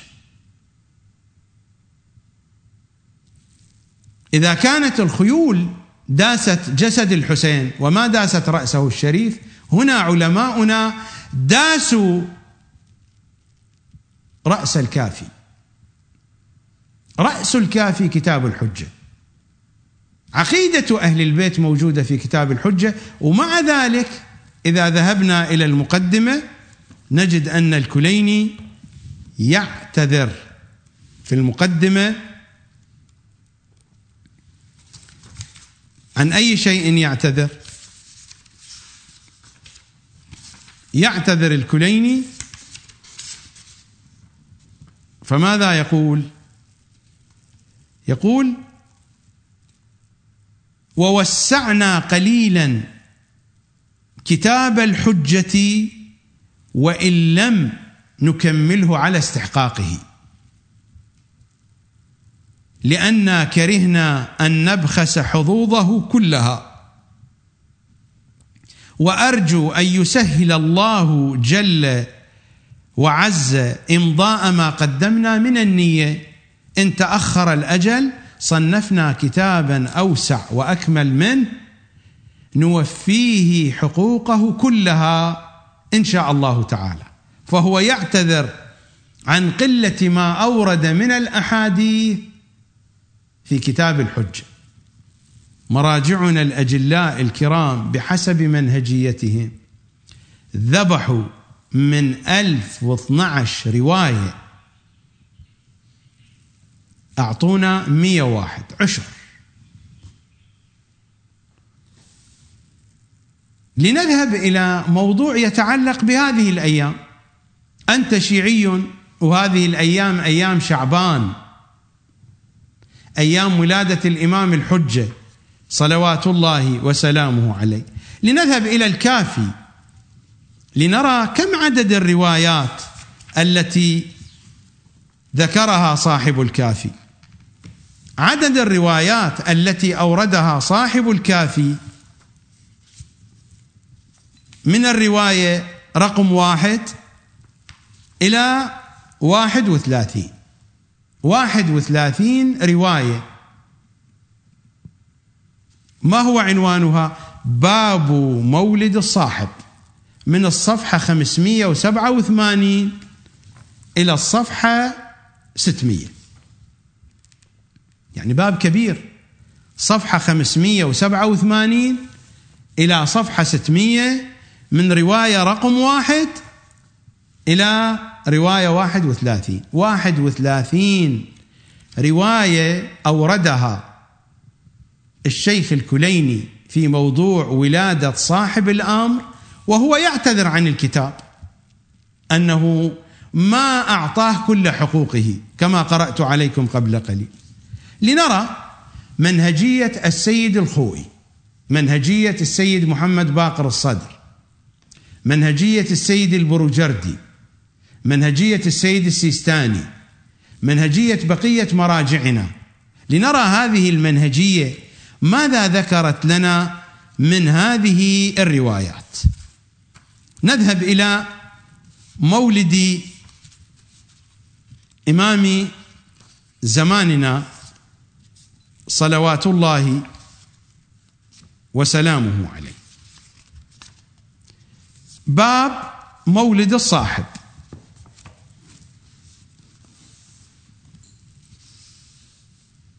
ذكر روايتين من مجموع واحد وثلاثين رواية. يعني الكليني ذكر واحد وثلاثين رواية في مولد الإمام الحجة صلوات الله وسلامه عليه. فجاء هذا البهبودي محمد باقر البهبودي فأعمل منهجية المراجع الكرام في هذه الروايات فاختار لنا بحسب منهجية مراجعنا رواية رقم تسعة رواية رقم أربعة وعشرين. روايتين وأسقط تسعة وعشرين رواية. لنرى أي الروايات اختارها. نحن الآن عنوان الموضوع باب مولد الصاحب عليه السلام. اسمعوا. الرواية رقم تسعة. القاسم بن العلاء قال ولد لي عدة بنين. فكنت أكتب وأسأل الدعاء فلا يكتب إلي لهم بشيء. يعني يسأل الدعاء من الأئمة. فماتوا كلهم. فلما ولد لي الحسن ابني يعني ولد لمن؟ للقاسم ابن العلاء. كتبت أسأل الدعاء فأجبت يبقى والحمد لله. ما علاقة هذا بولادة الإمام الحجة؟ هذا حديث عن ولادة شخص آخر. ما علاقة هذا بولادة الإمام الحجة؟ هذا هو مولد صاحب الزمان عليه السلام. الروايه التاسعه الرواية الثانية عن الحسين بن محمد الأشعري. قال كان يرد كتاب أبي محمد يعني الإمام العسكري في الإجراء على الجنيد قاتل فارس وأبي الحسن وآخر فلما مضى أبو محمد يعني بعد شهادته ورد استئناف من الصاحب من صاحب الأمر لإجراء أبي الحسن وصاحبه ولم يرد في أمر الجنيد بشيء قال فاغتممت لذلك فورد نعي الجنيد بعد ذلك. ما علاقة هذه الرواية بولادة الإمام الحجة؟ غاية ما في الأمر يقول بأنه يعني ورد الأمر من الصاحب فهذا يعني أنه مولود. بالله عليكم كل تلك الروايات التي ذكرت تفاصيل ميلاد الإمام الحجة كلها ألقيت جانبا ولم يثبت من تلك الروايات إلا روايتين لا علاقة لهما بولادة الإمام الحجة صلوات الله وسلامه عليه. أليس الأمور تستبان من خواتيمها؟ وثقوا حتى هاتين الروايتين بحسب منهجية المراجع الذين ذكرتهم لا تثبت. حتى هاتين الروايتين.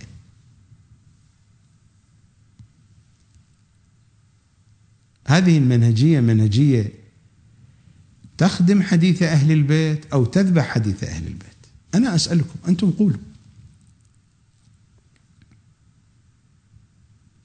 نذهب إلى ما جاء في مولد الصديقة الطاهرة في الكافي الشريف. ما جاء في مولد الصديقة الطاهرة من صفحة 520 إلى صفحة 524 وردت عشر روايات. عشر روايات في ولادة الصديقة. وفي الأجواء الغيبية التي صاحبت ولادتها. ماذا ترك لنا مراجعنا الكرام؟ والله ولا رواية. وحق الزهراء البتول ولا رواية. باب مولد الزهراء ولا رواية. ولدت فاطمة بعد مبعث رسول الله. هذه ليست رواية هذا كلام الكليني. هذا الكلام موجود ذكره الكليني قبل الروايات. أما الروايات ولا رواية. هذا هو علم الرجال. هؤلاء هم مراجعنا كيف يتعاملون مع حديث أهل البيت. هذه هي المؤسسة الدينية. هذه أموالكم التي تنفقونها هذه الأمور لا تظهر إلى الشارع لأنهم يخاطبون الشارع بالفقه البازاري. كما قال السيد محمد باقر الصدر يوم أمس وقد قرأت ذلك عليكم. هناك الفقه البازاري. فيحدثون الناس والله لو ترك لهم الأمر لما أبقوا شيئا من الشعائر الحسينية. لأنهم في مجالسهم الخاصة يتحدثون غير هذا الحديث الذي يقولونه للناس. قطعا أنا لا أقول الجميع أنا أتحدث عن الظاهره العامة. أتحدث عن الظواهر العامة في المؤسسة الدينية. أما هذا الكلام الذي يقال فيقال للاستهلاك المحلي، هذه الحقائق. 31 رواية في ولادة الإمام الحجة وفي شؤون ولادته حذفت بكاملها تلومون بعد ذلك أحمد الكاتب حين يكتب كتابا هذا الكتاب عنوانه تطور الفكر السياسي الشيعي من الشورى إلى ولاية الفقيه، لكن أساسا هو مبني على إنكار ولادة الإمام الحجة.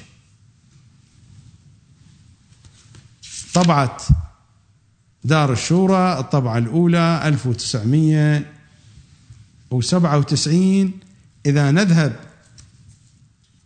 إلى صفحة مية وثلاثة وتسعين المبحث الثالث نقد الدليل الروائي النقلي ينقل الروايات في ولادة الإمام الحجة الموجودة في الكافي وغير الكافي ويناقشها بمنهجية السيد الخوئي وبمنهجية السيد محمد باقر الصادر وبمنهجية السيد السيستاني ويثبت ضعف هذه الروايات. في صفحة 220 إذا فإن الضعف الكبير في سند كل رواية يسقطها جميعا عن الحجية والوثوق.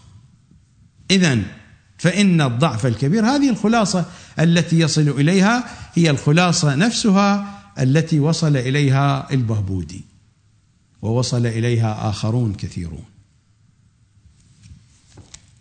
إذا فإن الضعف الكبير في سند كل رواية يسقطها جميعا عن الحجية والوثوق.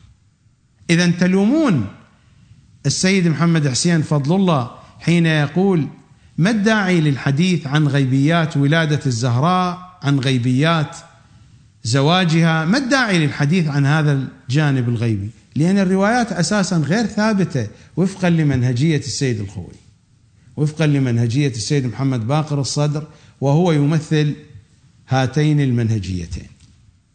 وهذه المنهجية ليست خاصة بالسيد الخوئي أو السيد محمد باقر الصدر. هذه منهجية الحوزة منهجية علمائنا ومراجعنا. ودونكم الكتب وتأكدوا وتحققوا من ذلك. نفس الشيء هناك كتاب الحقيقة لا أستطيع أن أقرأ شيئا منه. لابد أن أقرأ عليكم الكتاب من أوله إلى آخره. الموضوعات في الآثار والأخبار عرض ودراسة. العلامة المحقق السيد هاشم معروف الحسني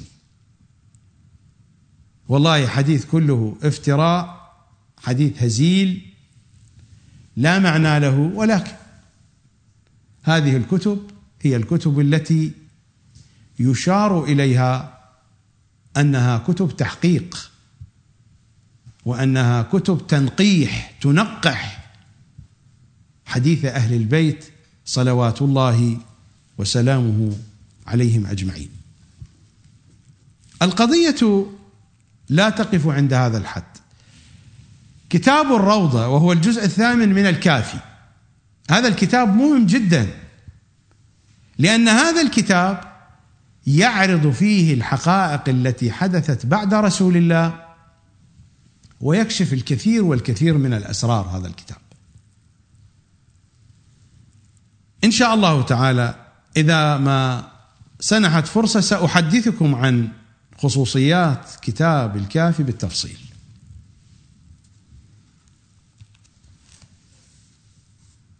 لأنني أتمنى أن أنشئ في يوم من الأيام مدرسة معهد كلية. أن أجعل هذا الكتاب هو المنهج الأساسي فيها. أتمنى أن تتوفر لي الإمكانات في يوم من الأيام. هذه الروضة عدد أحاديثها 597 حديث. هذا هو الجزء الثامن من أجزاء الكافي الشريف. 597 حديث.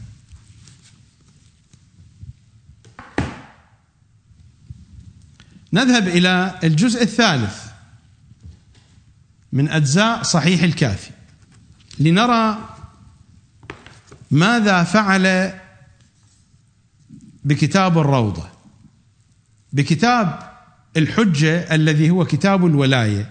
كتاب الروضة يمكن أن تسميه بكتاب البراءة. فماذا فعل البهبودي؟ الذنب ليس ذنبا للبهبودي الذنب ذنب المنهجية. البهبودي تعلم هذه المنهجية من المراجع. 597 حديث. ماذا روى لنا منها؟ روى منها 74 رواية. والروايات الطويلة لم يأتي بها.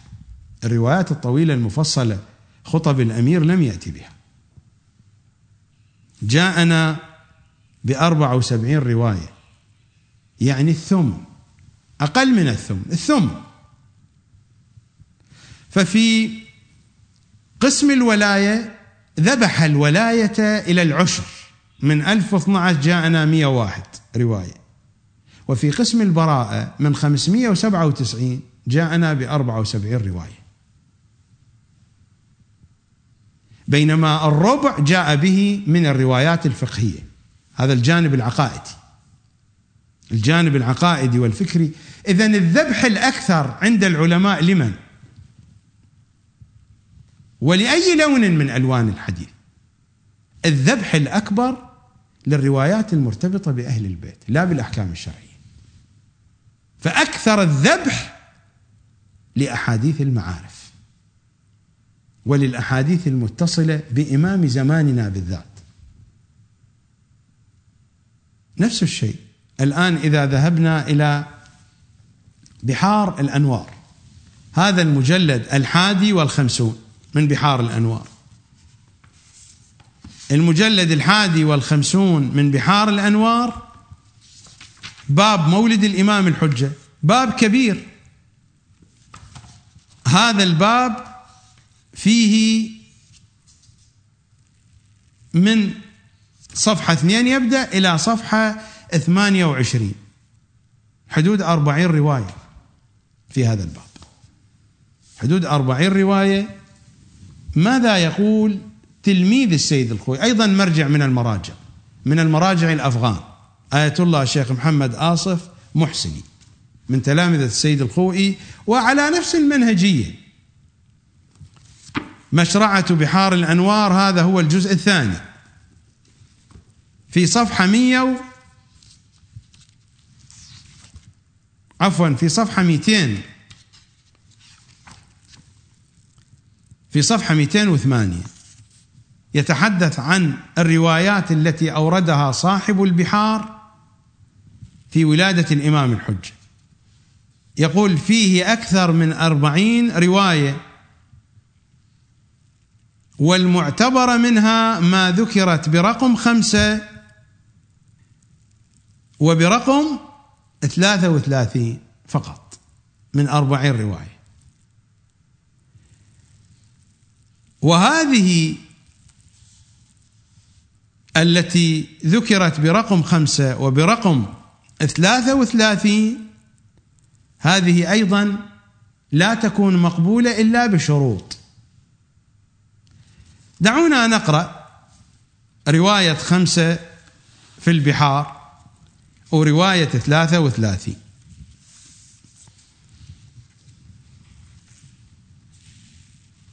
رواية خمسة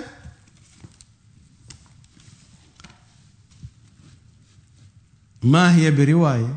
أبدا كلام الكليني ذكره. ولد الصاحب في النصف من شعبان سنة خمس وخمسين ومائتين هذا كلام ذكره الكليني ما في رواية. كلام ذكره في أول الفصل. هو يقول هذه الرواية الوحيدة من مجموع أربعين رواية. ولد الصاحب في النصف من شعبان سنة خمس وخمسين ومائتين وهي لم تكن منقولة عن الأئمة. الكليني نقلها عن علي بن محمد من المحدثين أن الإمام ولد في هذا التاريخ. وانتهينا. والرواية الثانية برقم 33 الرواية الثانية برقم 33 عن الخشاب عن معروف ابن خربوذ أو خربوذ عن أبي جعفر.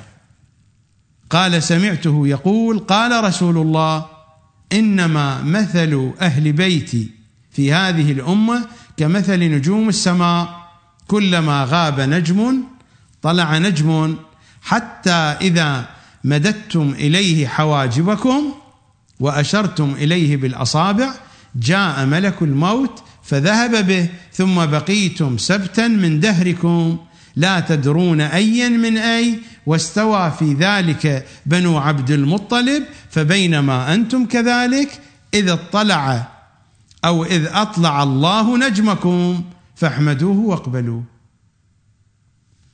لا يوجد فيها دلالة على ولادة الإمام الحجة. هذه الرواية وهذه الرواية يقول هذه صحيحة بشرط. ما هو الشرط؟ إن كان الخشاب عن الخشاب عن معروف ابن خربوذ. إن كان الخشاب هو الحسن ابن موسى لكن فيه تردد. عمي دخذوها مريت الرواية مريت. لأن الرواية ليس فيها ذكر لولادة الإمام الحجة إن كان الخشاب هو الحسن ابن موسى لكن فيه تردد لأنه من الطبقة السابعة والحال أن الخشاب في هذه الرواية إلى آخر هذه الخزعبلات.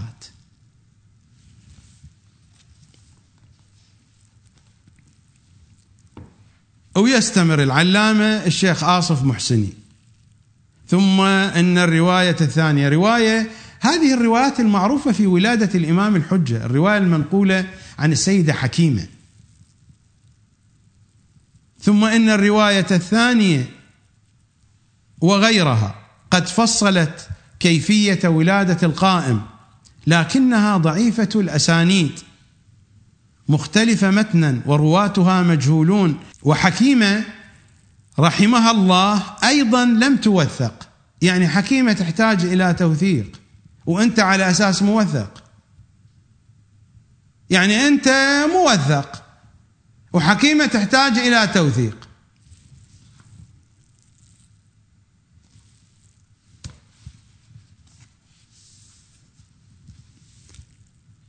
ورواتها مجهولون.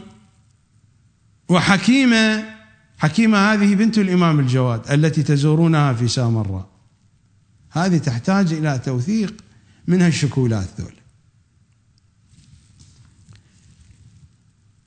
وحكيمة رحمها الله أيضا لم توثق. فهذه الروايات غير معتبرة لا ينبغي الاعتماد عليها في إثبات التفاصيل. أو من الخرط هذا. هذا الخرط هذا يسمونه تحقيق يسمونه علم رجال وما أدري يسمونه المهم.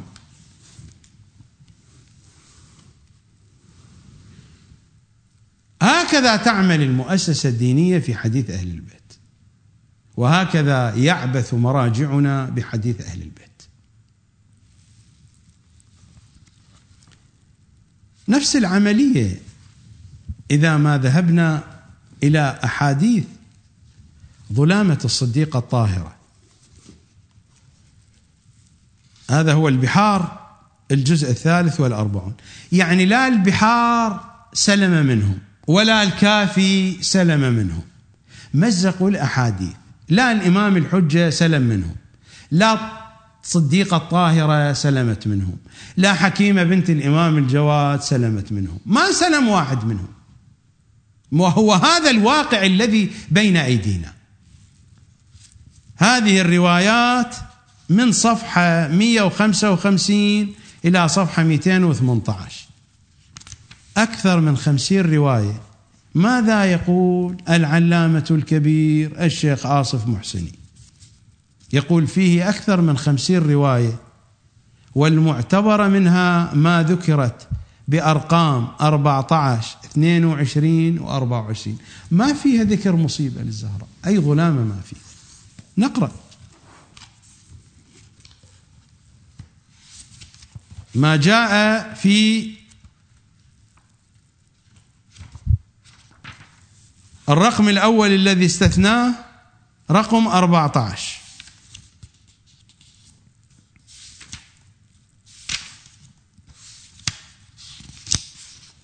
رقم 14 قال جابر بن عبد الله سمعت رسول الله يقول لعلي بن أبي طالب قبل موته بثلاث سلام عليك يا أبا الريحانتين أوصيك بريحانتي من الدنيا فعن قليل ينهد ركناك والله خليفتي عليك. فلما قبض رسول الله قال علي هذا أحد ركني الذي قال لي رسول الله. فلما ماتت فاطمة قال علي هذا الركن الثاني الذي قال رسول الله. أي ظلام لفاطمة في هذه الرواية؟ هذه ثابتة صحيحة. لأن ما فيها ظلام لفاطمة.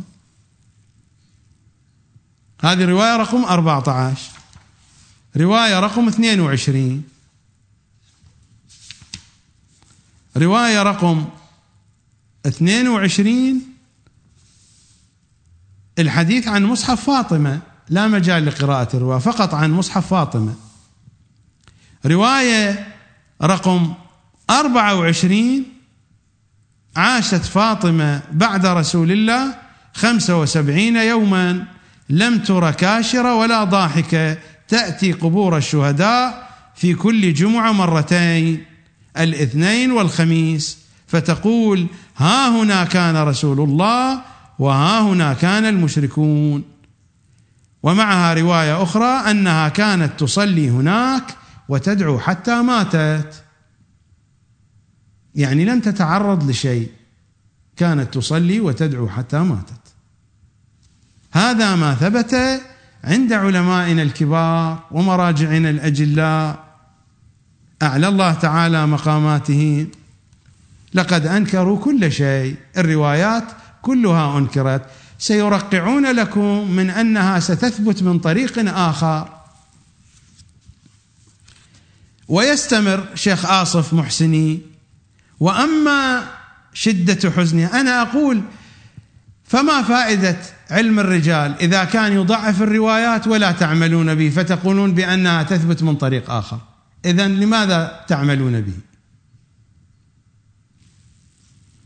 وأما شدة حزنها وجزعها وبكائها على رسول الله كما في روايات ففيها بحث لضعف أسناد تلك الروايات. اولا ومنافاتها للصبر الجميل ثانيا إلى آخر الكلام الخرط. من جناب مرجعنا الكريم شيخ آصف المحسني وبقية مراجعنا الأجلاء. سيد الخوئي في صراط النجاة في أجوبة الاستفتاءات حينما وجه له سؤال هذا هو الجزء الثاني رقم السؤال 1607 صفحة 468 هل الروايات التي يذكرها خطباء المنبر وبعض الكتاب عن كسر عمر لضلع السيدة فاطمة عليها السلام صحيحة برأيكم؟ قال ذلك مشهور معروف. بحسب هذه القواعد ليست صحيحة. هذه هي قواعد السيد الخوئي قال ذلك مشهور معروف والله العالم. هذا هو منطق مراجعنا وعلمائنا في تمزيق وذبح حديث أهل بيت العصمة.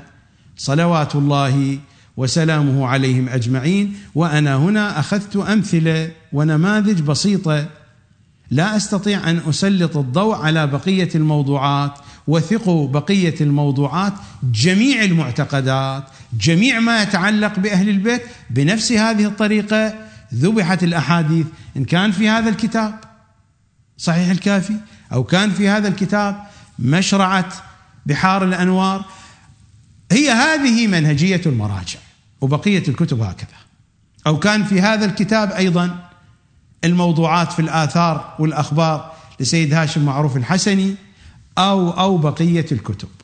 كل هذه الكتب تعتمد منهجية السيد الخوئي سيد محمد باقر الصادر السيد البروجردي السيد السيستاني وبقية المراجع الأجلاء. منهجية تذبح حديث أهل البيت من الوريد إلى الوريد. نذهب إلى فاصل وأعود إليكم بعد الفاصل. في مقدمة كتابه مشرعة بحار الأنوار ماذا يقول الشيخ آصف محسني؟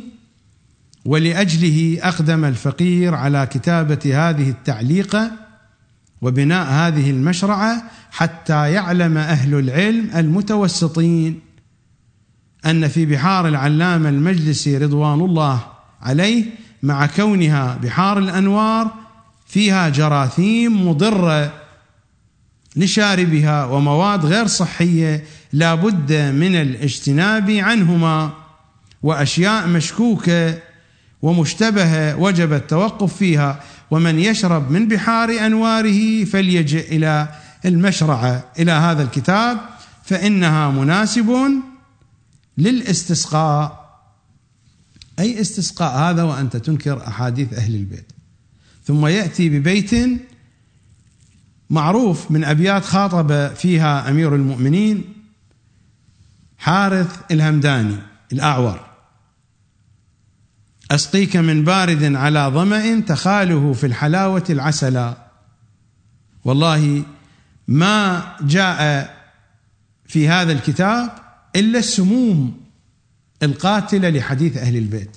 صلوات الله وسلامه عليهم أجمعين. يقول حتى من أراد ركوب السفينة الجارية في البحار فلا بد أن يركبها من المشرعه حتى يأمن من العثره والله العاصم اللي يريد يضيع دربه ويطيح حظه ويضل تمام الضلال فليركب من هذه المشرعة وليعتمد على هذا المنهج في تضييع وتحطيم حديث آل محمد صلوات الله وسلامه عليهم أجمعين.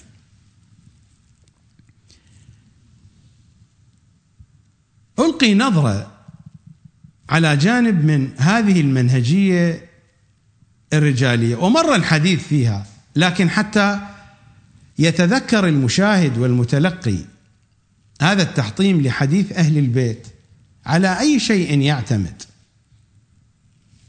على سبيل المثال رجال ابن الغضائري. رجال ابن الغضائري قطعا هذا البهبودي في بداية الكتاب لأنه يعتمد على ابن الغضائر اعتمادا كبيرا. وضع لنا أسطورة عن ابن الغضائر طويلة عريضة. من يريد أن يقرأها فليرجع إليها. أسطورة وأكذوبة طويلة عريضة. حكاية من حكايات ألف ليلة وليلة. من أكاذيب العلماء؟ هذا الفهرست للطوسي. يتحدث عن ابن الغضائري فإنه عمل كتابين. إلى أن يقول غير أن هذين الكتابين لم ينسخهما أحد من أصحابنا. واخترم هو رحمه الله يعني مات وهو شاب وهو صغير السن. الاخترام يقال للذي يموت في سن الشباب. واخترم هو رحمه الله وعمد بعض ورثته إلى إهلاك هذين الكتابين. أحرق الكتابين وانتهينا. هذا هو كلام الطوسي المعاصر لابن الغضائري. فكتب ابن الغضائري الطوسي لا رآها وكما يقول الطوسي لم ينسخهما أحد. إذا يقول أحد بأن هذه الكتب نسخت دلونا على كتاب ابن الغضائري. أين هو؟ من رآه من العلماء من المعاصرين. هذا الطوسي يعاصر ابن الغضائري يقول هذه الكتب كتاب ابن الغضائري أحرق أهلك لم ينسخه أحد. وهذا النجاشي النبي المعصوم عند الرجال هو الآخر. حين ذكر ابن الغضائري أو الغضائري لم يشر إلى هذا الكتاب وهو معاصر له. هؤلاء المعاصرون لابن الغضائري. لا النجاشي ذكر ولا الطوسي ذكر ولا واحد شاف كتابه.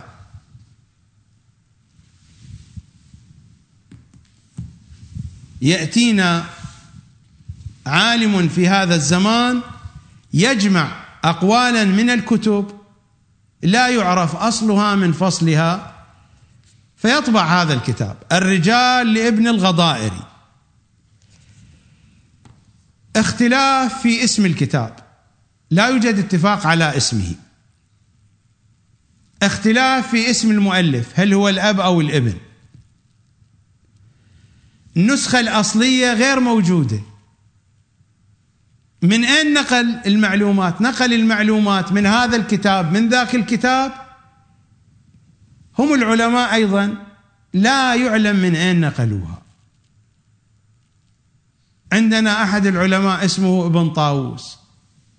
بعد ابن الغضائر بقرنين من الزمان يقول بأنه عثر على هذا الكتاب.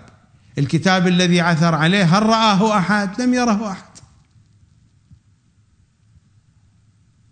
أنا أكذب ابن طاووس ولا أضعف حديث أهل البيت. ربما كان يكذب ابن طاووس.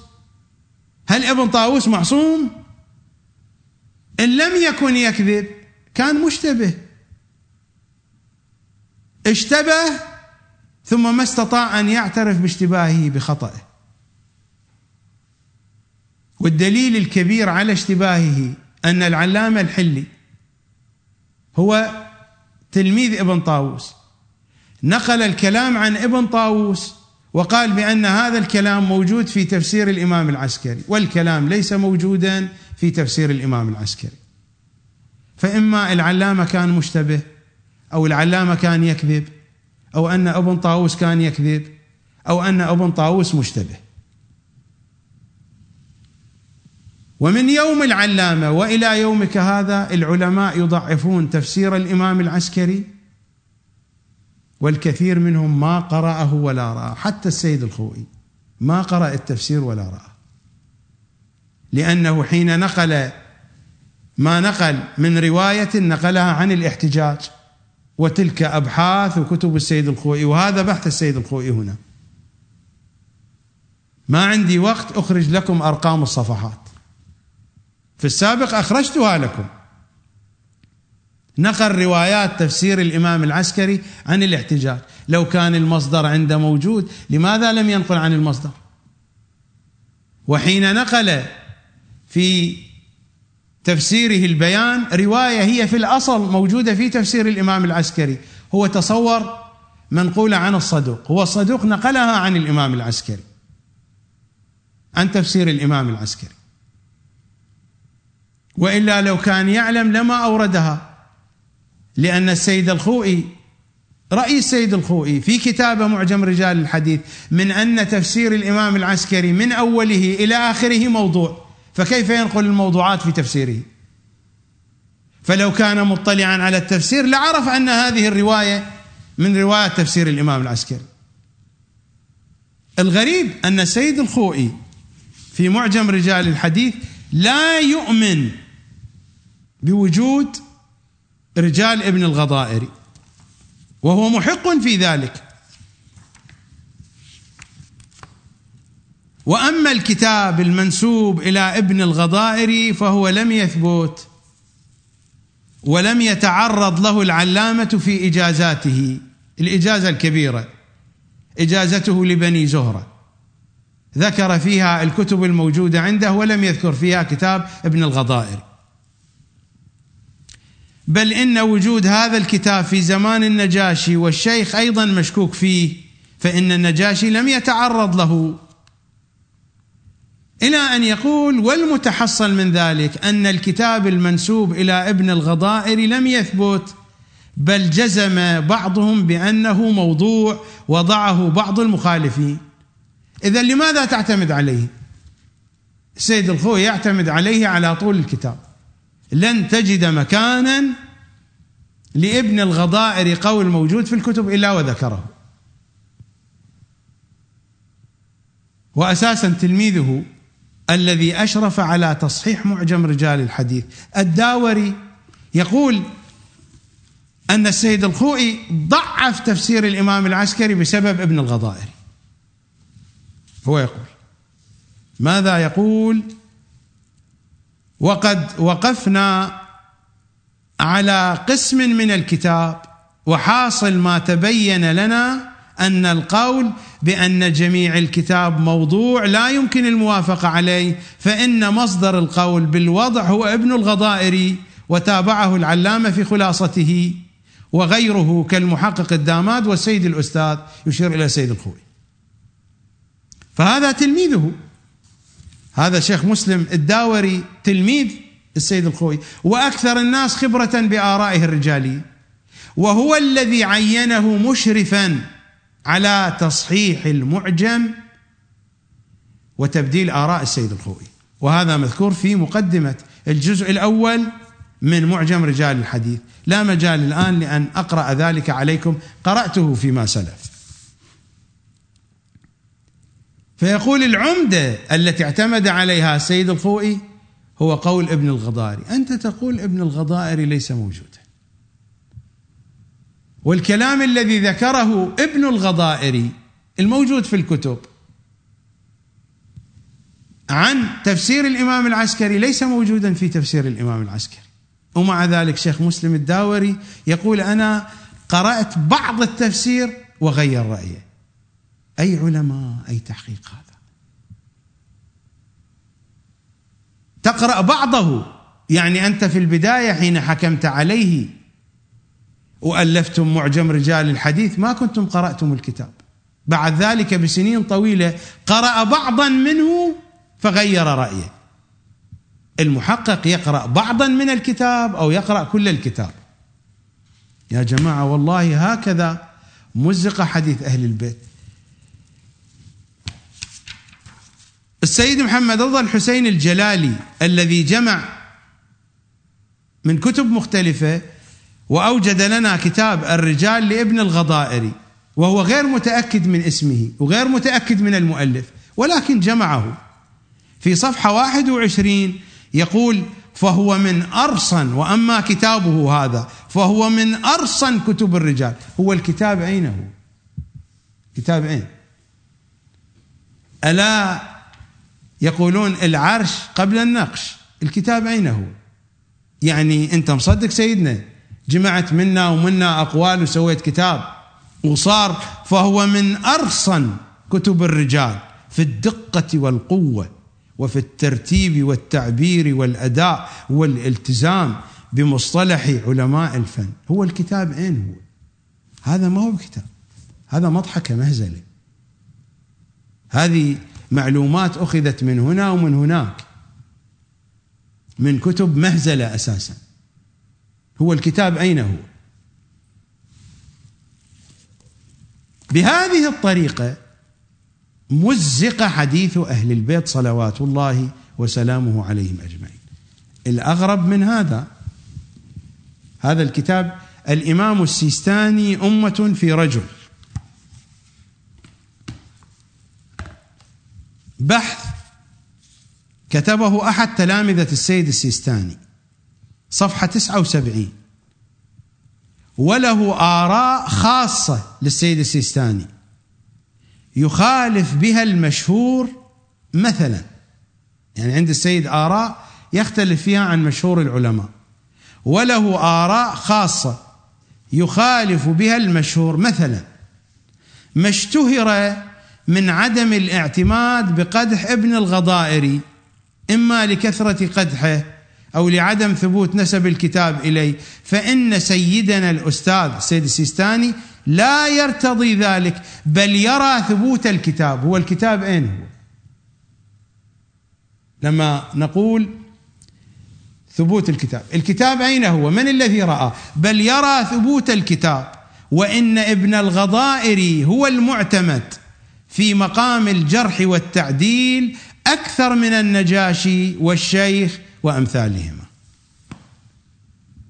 أنا أحلف السيد السيستاني. أقول سيدنا سماحة السيد. أحلفك بأمير المؤمنين. رأيت كتاب ابن الغضائري. دلنا في أي مكان في أي مكتبة. أين هو كتاب ابن الغضائري؟ من الذي رآه؟ أنت رأيت نسخة من هذا الكتاب؟ حتى تقول يا سيدنا بأن هذا الكتاب ثابت وأن أقواله مقدمة على بقية الرجاليين. يعني الآن الأموال والبيوت والسيارات يمكن أن تثبت بمثل هذه الطريقة. والله لا يقبل المراجع ذلك. يعني أن نأتيهم بأسانيد ووثائق لا يعرف أصلها. والسند الأصل غير موجود. يقبلون يعطون بيوتهم بهذه الطريقة والله لا يقبلون. لكن روايات أهل البيت وأحاديث أهل البيت يمزقونها شر ممزق. الأكثر من هذا آراءهم متغيرة. لو نفترض أن هذه الآراء ثابتة آراءهم متغيرة متبدلة. فإذا تبدلت الآراء من قال بأن هذه الآراء الآن التي أنتم عليها ستبقى ثابتة؟ الآراء متبدلة غير ثابتة. لنذهب إلى قبسات من علم الرجال.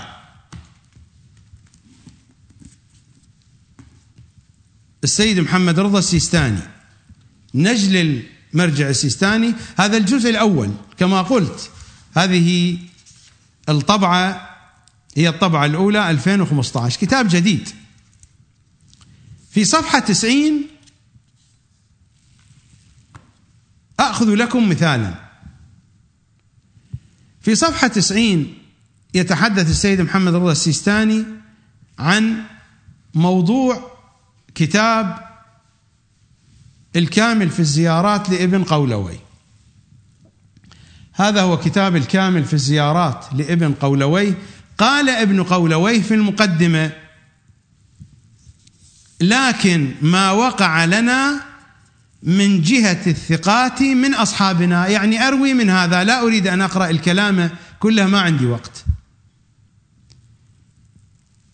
لكن ما وقع لنا من جهة الثقات من أصحابنا يعني هذا أرويه رحمهم الله برحمته ولا أخرجت فيه حديثا روي عن الشذاذ من الرجال. يعني أروي عن الثقات فقط.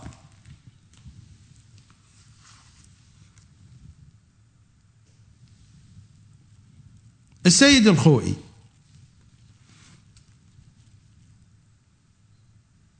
له رأي. هذا رأي أول. ماذا يقول السيد محمد رضا السيستاني؟ وهو يذكر الآراء. الأول أن المستفاد من هذا الكلام من كلام ابن قولوي أن المستفاد من وثاقة جميع من وقعوا في سلسلة الأسانيد وأصحاب هذا القول بين أليف باء. باء. ومن خصه بالأسانيد المنتهية إلى المعصومين بلا فرق بين كون الراوي من الإمامية أو من غيره. وهذا ما بنى عليه السيد الأستاذ قدس سره سيد الخوئي ردحا من الزمن كما يظهر من مواضع من المعجم. يعني ردح من الزمن يتبنى هذا القول. هي عبارة واضحة لكن فهمها السيد الخوئي في مقطع زماني معين. لا هي آية قرآنية لا هي رواية لا هو نص فلسفي. كلام واضح. أنا أروي عن الثقات ولا أروي عن الشذات فهمها السيد الخوئي بفهم. خصه بالأسانيد المنتهية إلى المعصومين. يعني إذا أسانيد غير منتهية إلى المعصومين لا يقبلها السيد الخوئي. وهذا ما بنى عليه السيد الأستاذ ردحا من الزمن. بعد ذلك تبدل الرأي. ومن خصه بالأسانيد المنتهية إلى المعصومين من غير رفع ولا إرسال ولا وقوع غير الإمام فيها وهذا ما اختاره السيد الأستاذ لاحقا. قبل أن يعدل عن أصل القول. هذا قول ثاني للسيد القوي ثم بعد ذلك يأتي قول ثالث أن المستفاد منه وثاقة خصوص مشايخه الذين روى عنهم. الكتاب بلا واسطة إلى أن يقول وهو الذي استقر عليه رأي السيد الأستاذ في أواخر حياته المباركة. يعني مرة فهم الكلام أن هذا التوثيق يتعلق بالأسانيد المنتهية إلى المعصومين بغض النظر عن تفاصيل السند. مرة أخرى قال لا الأسانيد المنتهية إلى المعصومين مع تفاصيل من غير رفع ولا إرسال ولا وقوع غير الإمام فيها. مرة ثالثة جاء فقال بأنه يتعلق بوثاقة خصوص مشايخه الذين روى عنهم بشكل مباشر. يعني يوميا رأي. إذا كان في كل يوم رأي كل فترة زمانية من قال بأن هذا الرأي الثالث والذي غير معجم رجال الحديث بعد أن شكل لجنه برئاسة مسلم الداوري غير كتاب معجم رجال الحديث تغييرا كبيرا وفقا للرأي الثالث. وحتى غير من الرسالة العملية من فتاواه باعتبار أن الروايات تبدلت. فصار مقدار كبير من الروايات كانت مقبولة بنظره رفضها.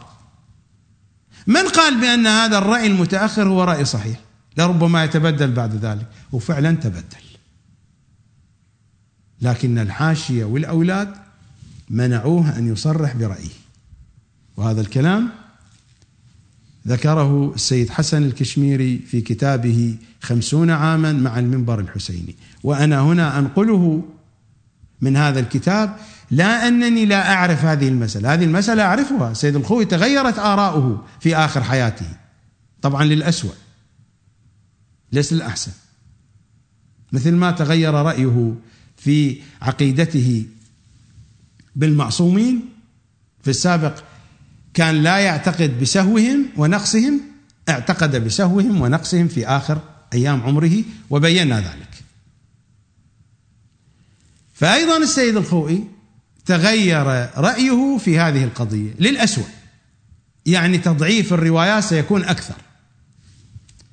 قد يرى هذا في نظر الحوزة العلمية أنه أحسن لأن المحقق ولأن التحقيق في نظر المؤسسة الدينية كلما يكثر عدد الروايات التي يكذب بها العالم يشكك فيها العالم يكون هو الاعلم هذا محقق. البعض الآن لا يصدقني لكن والله هذه هي الحقيقة. هذه الحقيقة.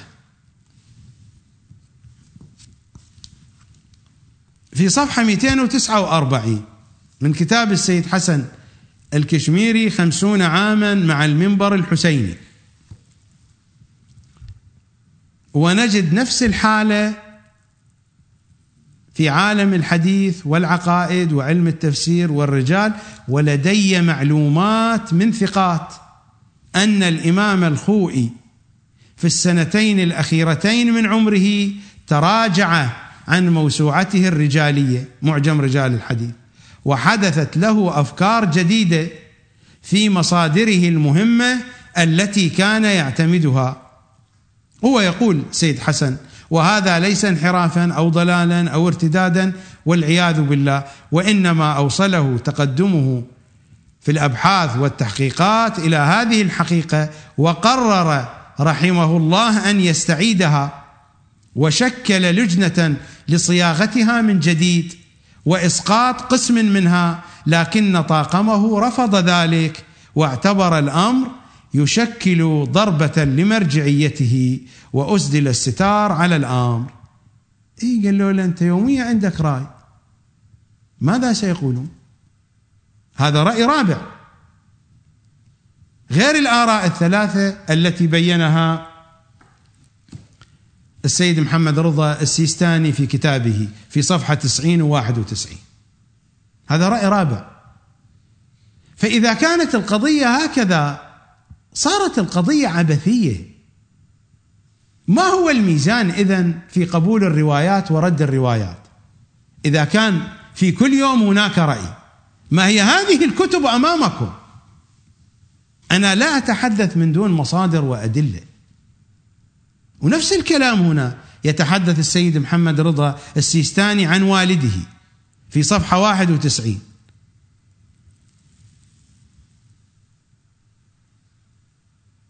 ذكر رأيا أول أنه خص الوثاقة بأسانيد الروايات الواردة في ثواب زيارة النبي والأئمة دون مطلق الروايات الواردة في الكتاب. وهذا ما اختاره سيدي الأستاذ الوالد دامت بركاته في تعليقة له على خاتمة المستدرك. قبل أن يختار القول الثالث الآتي فاختار قولا آخر. بعد ذلك وهذا ما أبداه واختاره سيدي الأستاذ الوالد دامت بركاته ومقتضاه أن لا يتيسر إثبات وثاقة أحد بوقوعه في أسانيد كامل الزيارات وإن كان من مشايخ المؤلف. لا يوثق ولا يمكن أن يتيسر توثيق ذلك. هذا هو الرأي المتأخر للسيد السيستاني. ويمكن بعد ذلك سيأتي رأي ثالث ورأي رابع وهكذا. وفي كل يوم كما كان يقول السيد البروجردي عن نفسه حين يقولون له سيدنا يوميا رأي قال أنا في كل يوم رجل. أنت في كل يوم رجل ما ذنب حديث أهل البيت؟ أنت براحتك في كل يوم رجل في كل يوم كن رجلين كن مئة كن تريليون رجل. ما ذنب حديث أهل البيت؟ أنت في كل يوم رجل وفي كل يوم تعبث بحديث أهل البيت صلوات الله وسلامه عليهم أجمعين. ما هي هذه القضية؟ هذه الحقائق أمامكم. هذه الوثائق هذه المصادر هذه الكتب وكذبوني كذبوني ولو بلقمة. هذه المصادر والحقائق أمامكم. أنا لا كذبت على أحد ولا جئت بشيء من جيبي. هذه الحقائق بين أيديكم. نذهب إلى فاصل وأعود إليكم بعد الفاصل. دعوني أحدثكم بحديث حديث مستغرب الحقيقة. وربما أنتم تسمعون به وتعبرون عليه دون سؤال. الكتاب الذي بين يدي هو جامع أحاديث الشيعة. هو كتاب كبير هذا الكتاب. السيد البرجردي في زمانه شكل لجنه وبدأوا بتصنيف هذا الكتاب وللكتاب قصة.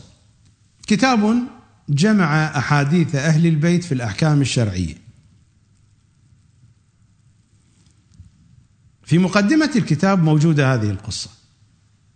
أن السيد البرجردي في أيامه الأخيرة أنه قدس سره قبل ارتحاله بأيام. سيد البرجردي. أنه قدس سره قبل ارتحاله بأيام تذكر وفوده على ربه الكريم. وأظهر التأثر والتأسف على قلة الزاد وبعد السفر. فسلاه وعزاه جمع من الحضار. على فراش الوفاة الأيام الأخيرة من حياته. فسلاه وعزاه جمع من الحضار بتذكار خدماته الدينية وآثاره العلمية من تربية الفضلاء وتعليم العلماء وبناء المساجد العظيمة والمدارس العالية واجتهاده في إحياء الحق وإماتة الباطل. فأجابهم ماذا أجابهم؟ بأن كل ما ذكرتم بالنسبة إلى عظمة الرب الجليل ونعمه الكثيرة علي قليل. ثم ذكره السيد القلبايقاني. بأي شيء ذكره؟ ذكره بكتاب جامع أحاديث الشيعة. في أيام لم يكن الكتاب قد أنجز. أنجز بعضه. بعد وفاته بمدة مديدة بسنين طويلة الكتاب طبع وظهر إلى الملأ. كان قد أنجز منه جانب من الكتاب. فذكره السيد القلبايقاني بهذا الكتاب. فقال نعم أرجو بهذا الكتاب فقط غفران الله الصمد ورضوانه الأكبر إلى آخر كلامه. يعني اللحظات الأخيرة من حياة الإنسان الأيام الأخيرة الإنسان يكون فيها صادقا الوجدان يكون فيها صادق. فحينما ذكروه بكل ما قدم ما وجد ذلك شيئا. لكن حين ذكره السيد القلبايقاني بكتاب جامع أحاديث الشيعة وهو في ذلك الوقت لم يكن قد كمل وتم وطبع. وإنما أنجز بعد وفاة السيد البروجردي. قال نعم انفرجت أساريره. هذه وسيلة عظيمة. مرادي أنهم يعرفون هؤلاء العلماء. يعرفون أن حديث أهل البيت وكتاب جامع أحاديث الشيعة كتاب جمع كل الأحاديث التي يقولون عنها ضعيفة وغير ضعيفة. في باب الأحكام الشرعية. فإذا كانت هذه الأحاديث ضعيفة فلماذا جمعت؟ ولماذا يا سيدنا البروجردي وجدت نجاتك فيها؟ لماذا لا يسأل العلماء أنفسهم؟ لماذا لا تسأل المؤسسة الدينية؟ هذه القضية تتكرر ولماذا لا يترتب على ذلك أثر؟ إذا رجعنا إلى حياة السيد البروجردي. السيد البروجردي رحمة الله عليه أولا منع المؤسسة التي أرادت أن تطبع كتاب بحار الأنوار منعهم أن يطبعوا الأجزاء التي فيها المطاعن أجزاء البراءة. وهذه القضية أنا لمستها بيدي. حين ذهبت إلى إيران سنة 1980 واشتريت كتاب البحار وكانت أجزاء المطاعن ليست مطبوعة. حين سألت سألت نفس الأشخاص الذين أشرفوا على طباعة الكتاب. قالوا السيد البروجردي هو الذي منع حرم عليهم أن يطبعوا أجزاء المطاعن وطبع البحار من دون أجزاء المطاعن وكان هناك من الأثرياء. في ذلك الزمن الذي كنت فيه في إيران طبع المجلد الحجري على ورق رديء ومغلف بغلاف. إلى الآن أتذكر لونه أزرق أزرق غامق من دون أي كتابة. وباعني إياه صاحب المكتبة. كانت هناك مكتبة صاحبها شيخ حبيب الله الأروملي. باعني الكتاب بسعر مضاعف ومضاعف لا أدري كم ضعف أخذ. وأوصاني أن أضعه تحت عباءتي وكأنني أحمل مخدرات. وهو كتاب حديث أهل البيت. والبروجردي مات وأنا سنة 1980 أتحدث. 1980 81 في تلك الفترة اشتريت الكتاب. لا أتذكر هل هي في نهايات 1980 أو في أوائل 1981 بالضبط لا أتذكر. لكن في تلك الفترة اشتريت الكتاب بأسعار مضاعفة وما كان يقرأ. كنت أقرأه بالعدسة المكبرة لأن الطباعة رديئة جدا والورق كان يميل إلى الزرقة ورق سميك ورديء وطبع سرا لأنه في ذلك الوقت كان الشيخ المنتظر المرجع إيه الله العظمى وأتباعه يتابعون كل من يحمل هذا الكتاب أو يقرأ هذا الكتاب يجلدونه ويسجنونه هذه القصة أنا عشتها بنفسي. وخرجت أحمل كتابا فيه حديث أهل البيت فيه ظلامة فاطمة لا أكثر ولا أقل. فيه ظلامة علي ما في هذا الكتاب شيء. أحمله من المكتبة أذهب إلى بيتي. واشترط علي صاحب المكتبة شروطا أن لا أخبر أحدا بأنني اشتريت الكتاب من مكتبته لأنه كان يخاف أيضا هذا أيام الجمهورية الإسلامية 1980 هذه من بركات سيد البروجردي رحمة الله عليه. وشيخ حسين منتظري هو من تلامذته من تلامذة السيد البروجردي. ومن المتأثرين جدا بمنهجيته. هذه القضية أنا عشتها بنفسي. هذا جزء من مسيرة السيد البروجردي رحمة الله عليه. وهذا تلميذه.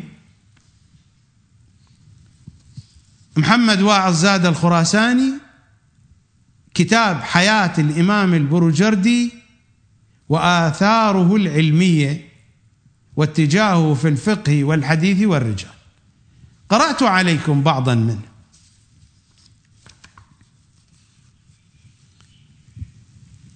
هنا يحدث في صفحة 114 115 دخل على اللجنة التي تجمع هذا الكتاب جامع أحاديث الشيعة. دخل على هذه اللجنة. السيد البروجردي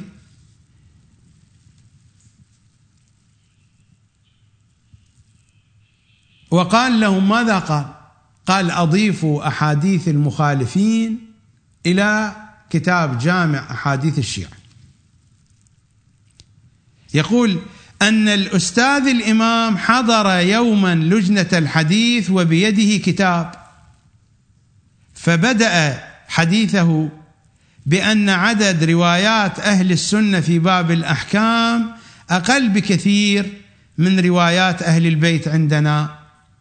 فأرى إيرادها في ذيل أبواب كتابنا إذ في الجمع بينهما فوائد وللنظر فيها جميعا دخل في الاستنباط.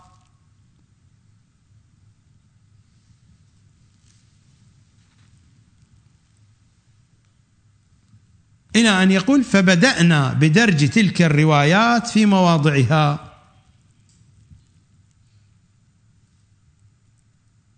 بعد ذلك السيد البروجردي قال لهم اتركوا هذا الأمر.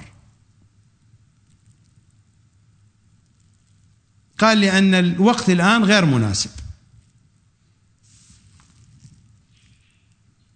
وذكر أسبابا لانصرافه عن رأيه وحاصلها أن الناس عندنا لا يتحملون هذا في وقتنا الحاضر. يعني هو ما أعرض عن القضية وجد ذلك فسادا في أن يجمع بين حديث أعداء أهل البيت وحديث أهل البيت وإنما من خوف الناس.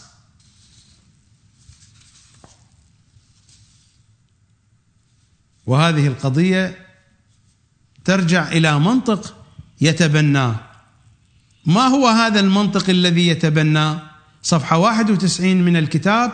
كان الأستاذ يعتقد أنه يمكن فهم روايات الأئمة وأقوالهم بشكل أفضل من خلال مراجعة الروايات والفتاوى الشائعة لأهل السنة في عصر أئمة أهل البيت.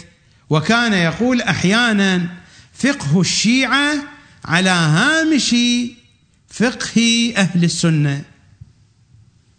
هذا هو منهج ومبدأ السيد البرجردي.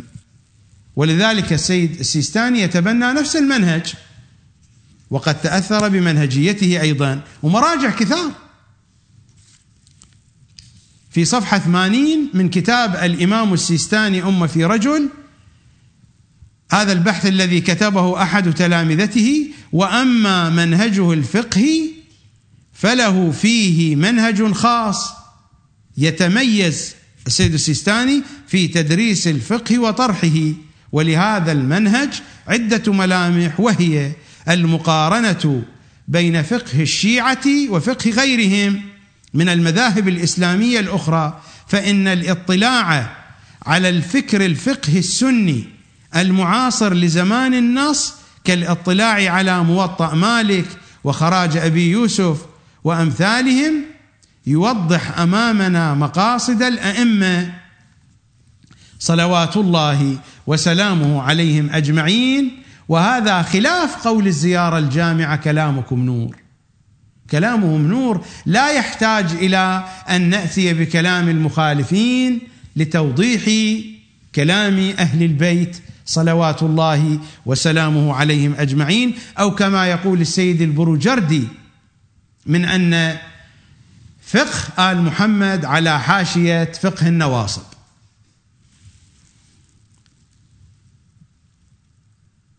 إذا يعرفون القضية أن النجاة في حديث أهل البيت ولذلك حين ذكره السيد القلبايقاني ذكر السيد البروجردي من أنك قمت بهذا المشروع مشروع جامع أحاديث الشيعة. قال نعم أرجو بهذا الكتاب فقط. بقية الأمور الأخرى. قطعا هو لا يرجو مثلا أن ينجو بطبعه لمجمع البيان للطبرسي ونشره عن طريق دار التقريب والإخوان المسلمين وحسن البنا في مصر. يعني هذا العمل فيه ثواب. أو منع طباعة كتاب البحار هذا العمل فيه ثواب؟ لذلك هو قال فقط. لأن الوجدان الشيعي هنا تكلم. هذا هو الكتاب بنفسه أنا أقرأ لكم من كتاب جامع أحاديث الشيعة. وهذا في المقدمة. رقم الصفحة نون وسين. المقدمة رقمت بالحروف. فلما ذكره السيد القلبايقاني ماذا قال؟ نعم أرجو بهذا الكتاب فقط. مع أنه لم يؤلف الكتاب هو شكل لجنة اللجنة تؤلف. وهو دخل عليهم وأفسد عملهم. السيد حينما قال أدخلوا روايات النواصب. بعد ذلك تراجع تراجع. لا من اقتناع تراجع خوفا من الناس. اشتغل هنا الاتجاه البازاري الذي مر علينا ذكره يوم أمس. أنا أقول مثل هذه المواقف أليس حريه بأن تدرس؟ ماذا يكشف هذا؟ يكشف أن السيد البروجردي لم يكن متيقنا بالنجاة في حياته الأخروية بكل الذي قام به. وإنما نجاته بهذا الكتاب بجامع أحاديث الشيعة. لماذا لا تقفون يا علماء الشيعة عند هذه العبر؟ ما هو هذا الكتاب؟ أنا أقرأ من نفس الكتاب. هذا كتاب جامع أحاديث الشيعة. لم أروي لكم حكاية من دون سند أو مصدر. والحديث بين المراجع بين السيد القلباقاني وبين السيد البروجردي. والجلاس كلهم مراجع. المجلس فيه المراجع. لماذا لا يعتبر المراجع؟ لا أدري.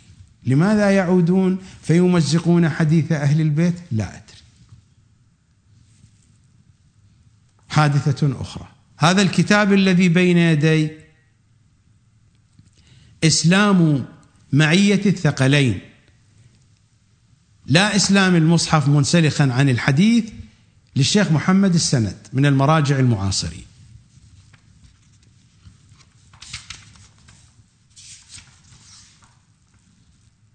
المطبعة نينوى قم المقدسة. في صفحة 19 الشيخ محمد السند ينقل هذه الحادثة وهذه الحادثة أنا سمعتها وسمعت حادثة مماثلة لها. أكثر من واحد سمعت هذه الحادثة. لكنني أقرأ من الكتاب لأنني سأكذب حين أقول. صفحة 19 من كتاب إسلام معية الثقلين للشيخ محمد السند. وقد أخبرني الشيخ العلامة السيفي المازندراني حفظه الله موجود حي. شيخ محمد السند حي والسيفي المازندراني حي. وقد أخبرني الشيخ العلامة السيفي المازندراني حفظه الله أنه سأل صاحب تفسير الميزان سيد الطباطبائي في أواخر عمره عن أفضل تفسير للقرآن الكريم فأجاب تفسيرا القمي والعياشي سمعتم قبل قليل سيد كمال الحيدري كيف يهاجم تفسير القمي وهو يعد نفسه في سلسلة تلامذة السيد الطباطبائي لكن هذه الحقائق تخفى ويمشي الجانب الأعوج.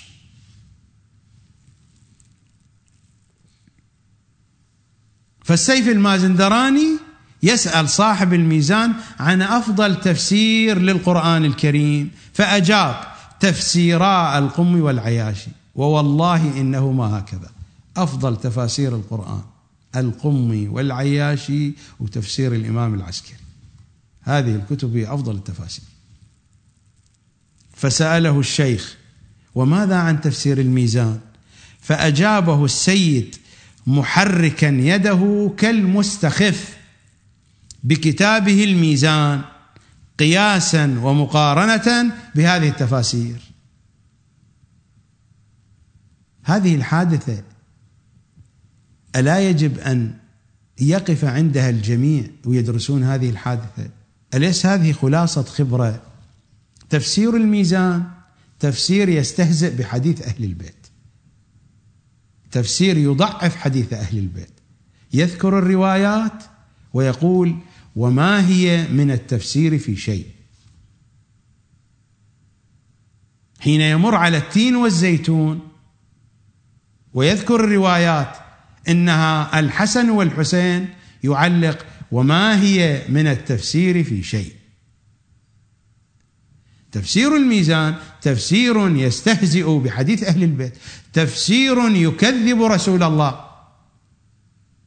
حين يمر على آيات السيدة مريم وخطاب الملائكة من أن الله اصطفاها على نساء العالمين ماذا يقول؟ يقول وقول الذي يقول بأنها سيدة عالمها فقط لا يظهر من الآية. قول رسول الله هو وجناب السيد يكذبه. وحين يأتي إلى فضيلة مريم يفضلها على الصديقة الطاهرة بل يفضل جميع النساء جميع نساء الجنة على السيدة الطاهرة فاطمة في الروايات التي يوردها في تفسيره. ويكذب ما جاء عن الأئمة في حادثة الإفك في قضية السيدة ماريا القبطية.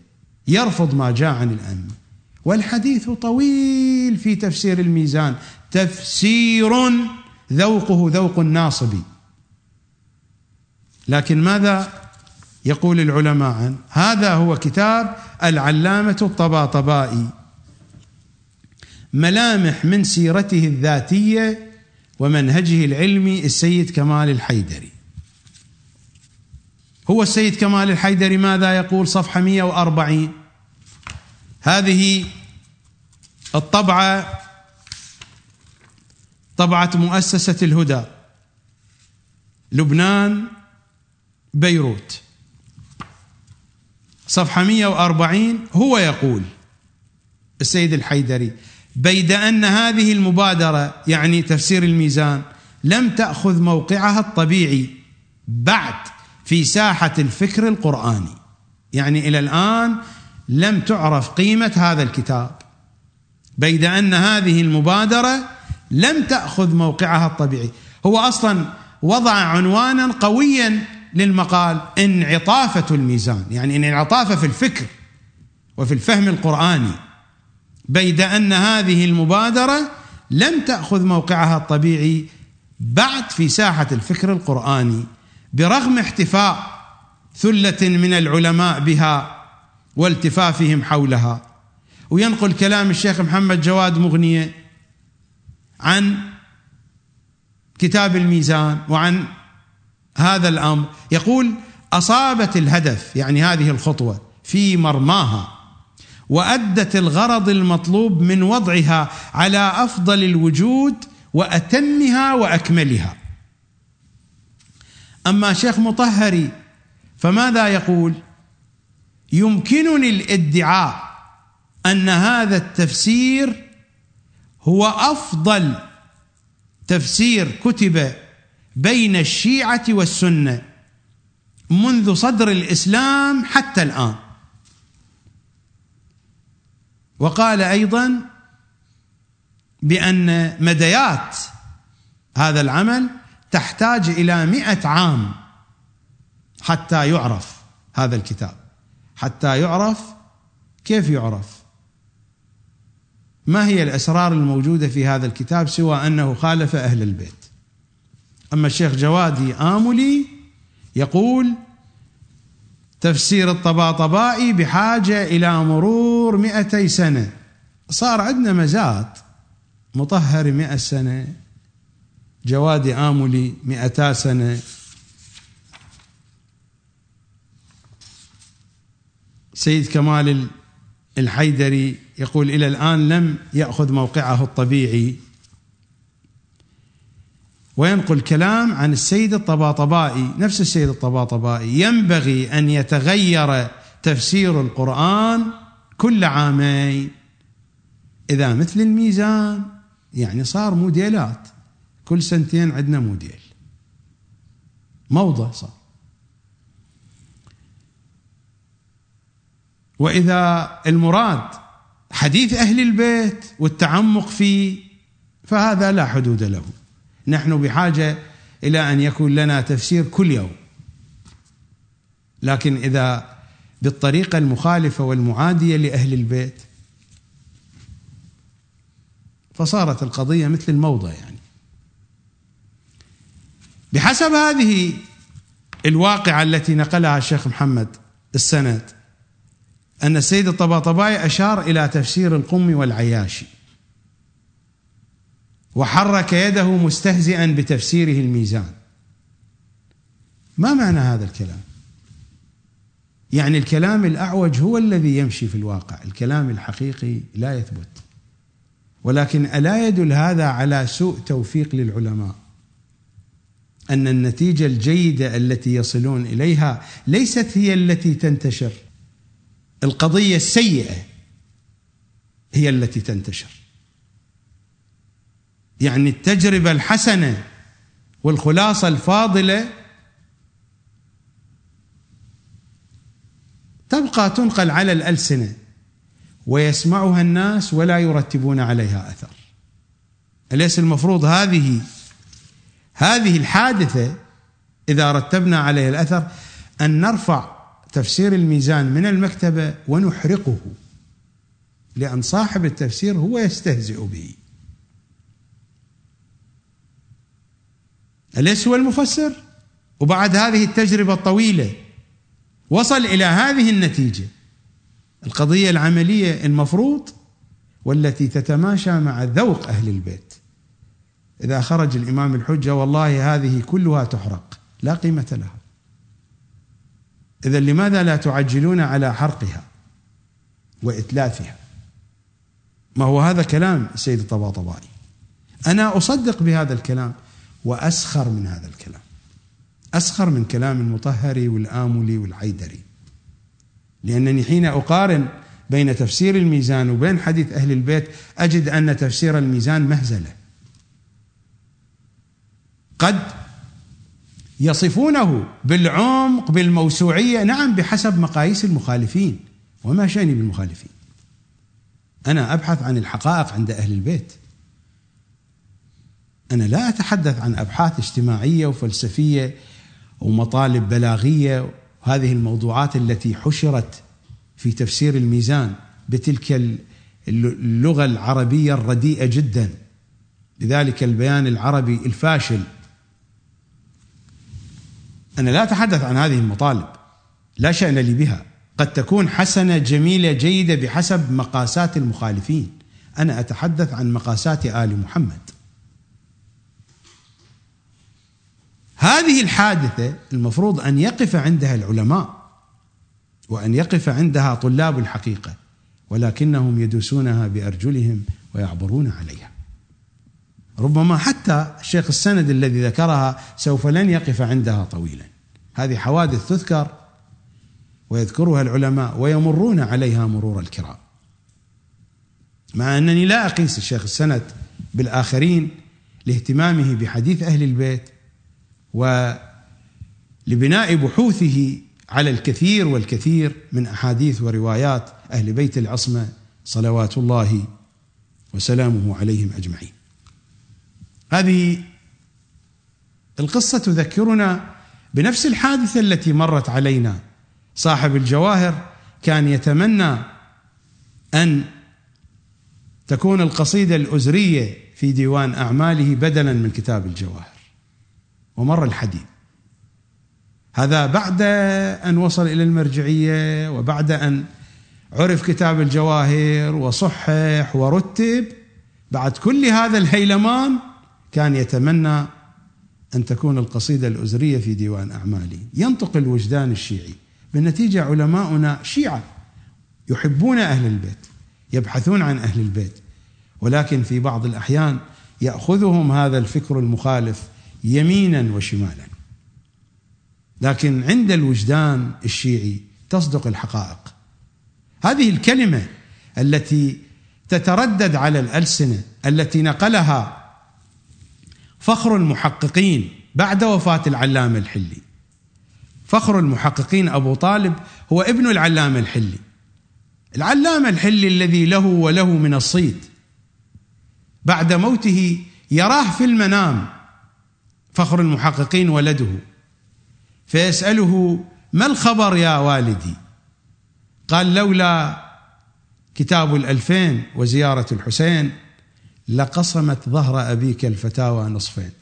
هذه الكلمة تتردد على المنابر في الدروس المراجع يقولونها لكن لا يقفون عندها. لا تقل لي هذا منام والمنام ليس بحجة. أنا لا أعتقد بحجية المنامات. لكن هذه الكلمة يرددها الجميع على سبيل التصديق. والواقع يشهد بذلك الواقع يشهد بذلك. إذا ذهبنا إلى كتب العلامة الكلامية والفقهية مشحونة بالفكر المخالف لأهل البيت. كتاب الألفين وما هو بكتاب جيد إلى ذلك الحد. والكتاب الآن ليس موجود بشكل كامل. كتاب الألفين كتاب ألفه العلامة الحلي. أورد فيه ألف دليل لإثبات خلافة أمير المؤمنين وألف دليل لإبطال خلافة أعدائه. وهذا كتاب الألفين. كتاب يشتمل على ألفي دليل. والحقيقة أدلة ركيكة جدا لأن الأدلة لا تبلغ إلى هذا الحد.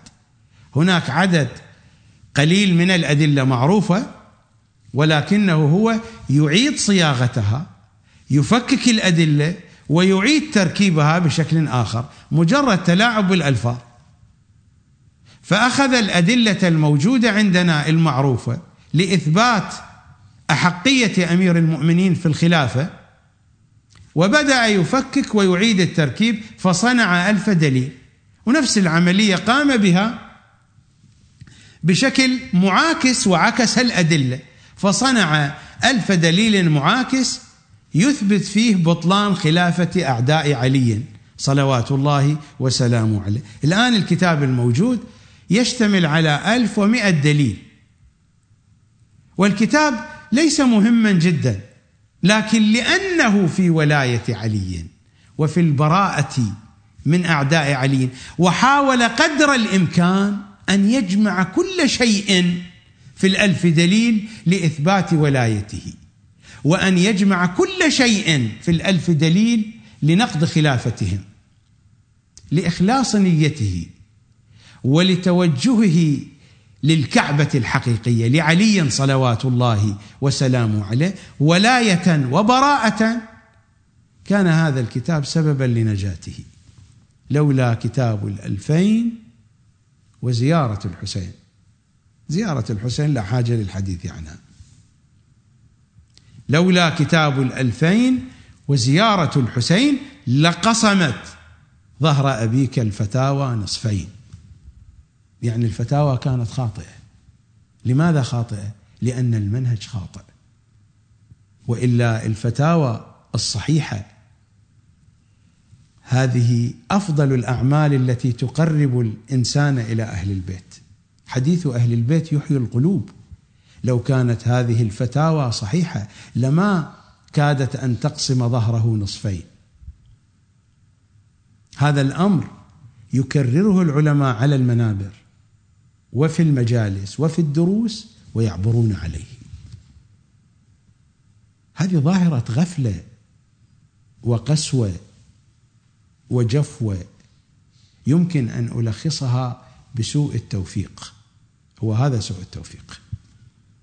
وإلا ما هي العبرة التي تأخذونها من موقف السيد البروجردي حينما ذكره السيد القلبايقاني بكتابه جامع أحاديث الشيعة؟ قال نعم هذا هذا فقط هو هذا الذي ينجيني. لماذا؟ لأنه مربوط بهم. هذا هو كلامه. ماذا تقولون عن السيد الطباطبائي وهو يستهزئ بتفسيره ويشير إلى القم والعياشي. لماذا؟ لأنه مربوط بهم. ماذا تقولون عن صاحب الجواهر حين يتمنى أن تكون القصيدة الأزرية لشيخ كاظم الأزري؟ لكاظم الأزري. هم بعد ذلك ألصقوا به هذا اللقب شيخ كاظم الأزري. رجل وكان من بلطجية بغداد صاحب شوارب مفتولة. هذه بعد ذلك رقعوا له ترقيعات. ولكن والله حرف واحد من أزرية كاظم الأزري أفضل من مليون كتاب مثل الجواهر. لماذا؟ لأن صاحب الجواهر يرى هذه الأزرية في محمد وآل محمد. وقولة العلامة الحلي لولده فخر المحققين هذه حجة على العلماء. كلهم يصدقونها ويقولونها. وموجودة في كل الكتب التي ترجمت العلامة الحلي. أيضا لأن القضية ربطت بعلي الألفين وزيارة الحسين. طال الحديث بنا أبيات للشيخ البهائي أختم بها الحديث. يخاطب العلماء يخاطب طلبة العلوم الدينية. قد صرفنا العمر في قيل وقال. قال فلان وقال فلان وإن قلت قلت. قد صرفنا العمر في قيل وقال. يا نديمي قم فقد ضاق المجال واسقني تلك المدامة السلسبيل. إنها تهدي إلى خير السبيل. قم أزل عني بها رسم الهموم إن عمري ضاع في علم الرسوم العلوم الرسمية. أيها القوم الذي في المدرسة كل ما حصلتموه وسوسة. أيها القوم الذي في المدرسة كل ما حصلتموه وسوسة. فكركم إن كان في غير الحبيب في غير صاحب الأمر. ما لكم في النشأة الأخرى نصيب. فاغسلوا بالراح عن لوح الفؤاد. كل هم ليس ينجي في المعاد. أيها القوم الذي في المدرسة كل ما حصلتموه وسوسة.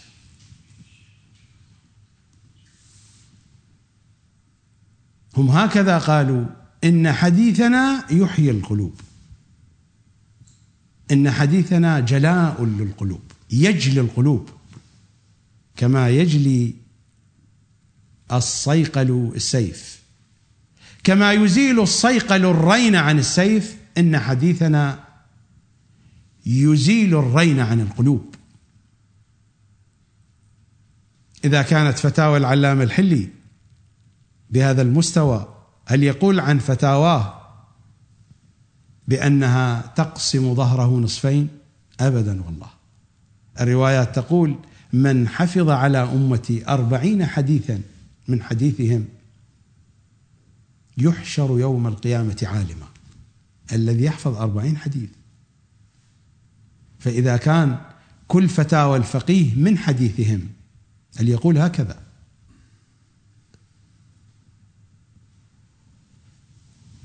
اعتبروا أنتم.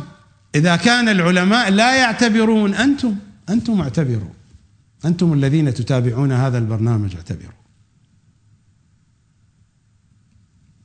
للحديث صلة وبقية. ألقاكم غدا. إن شاء الله تعالى. على شاشة القمر. وأترككم في رعاية القمر. يا كاشف الكرب عن وجه أخيك الحسين. اكشف الكرب عن وجوهنا.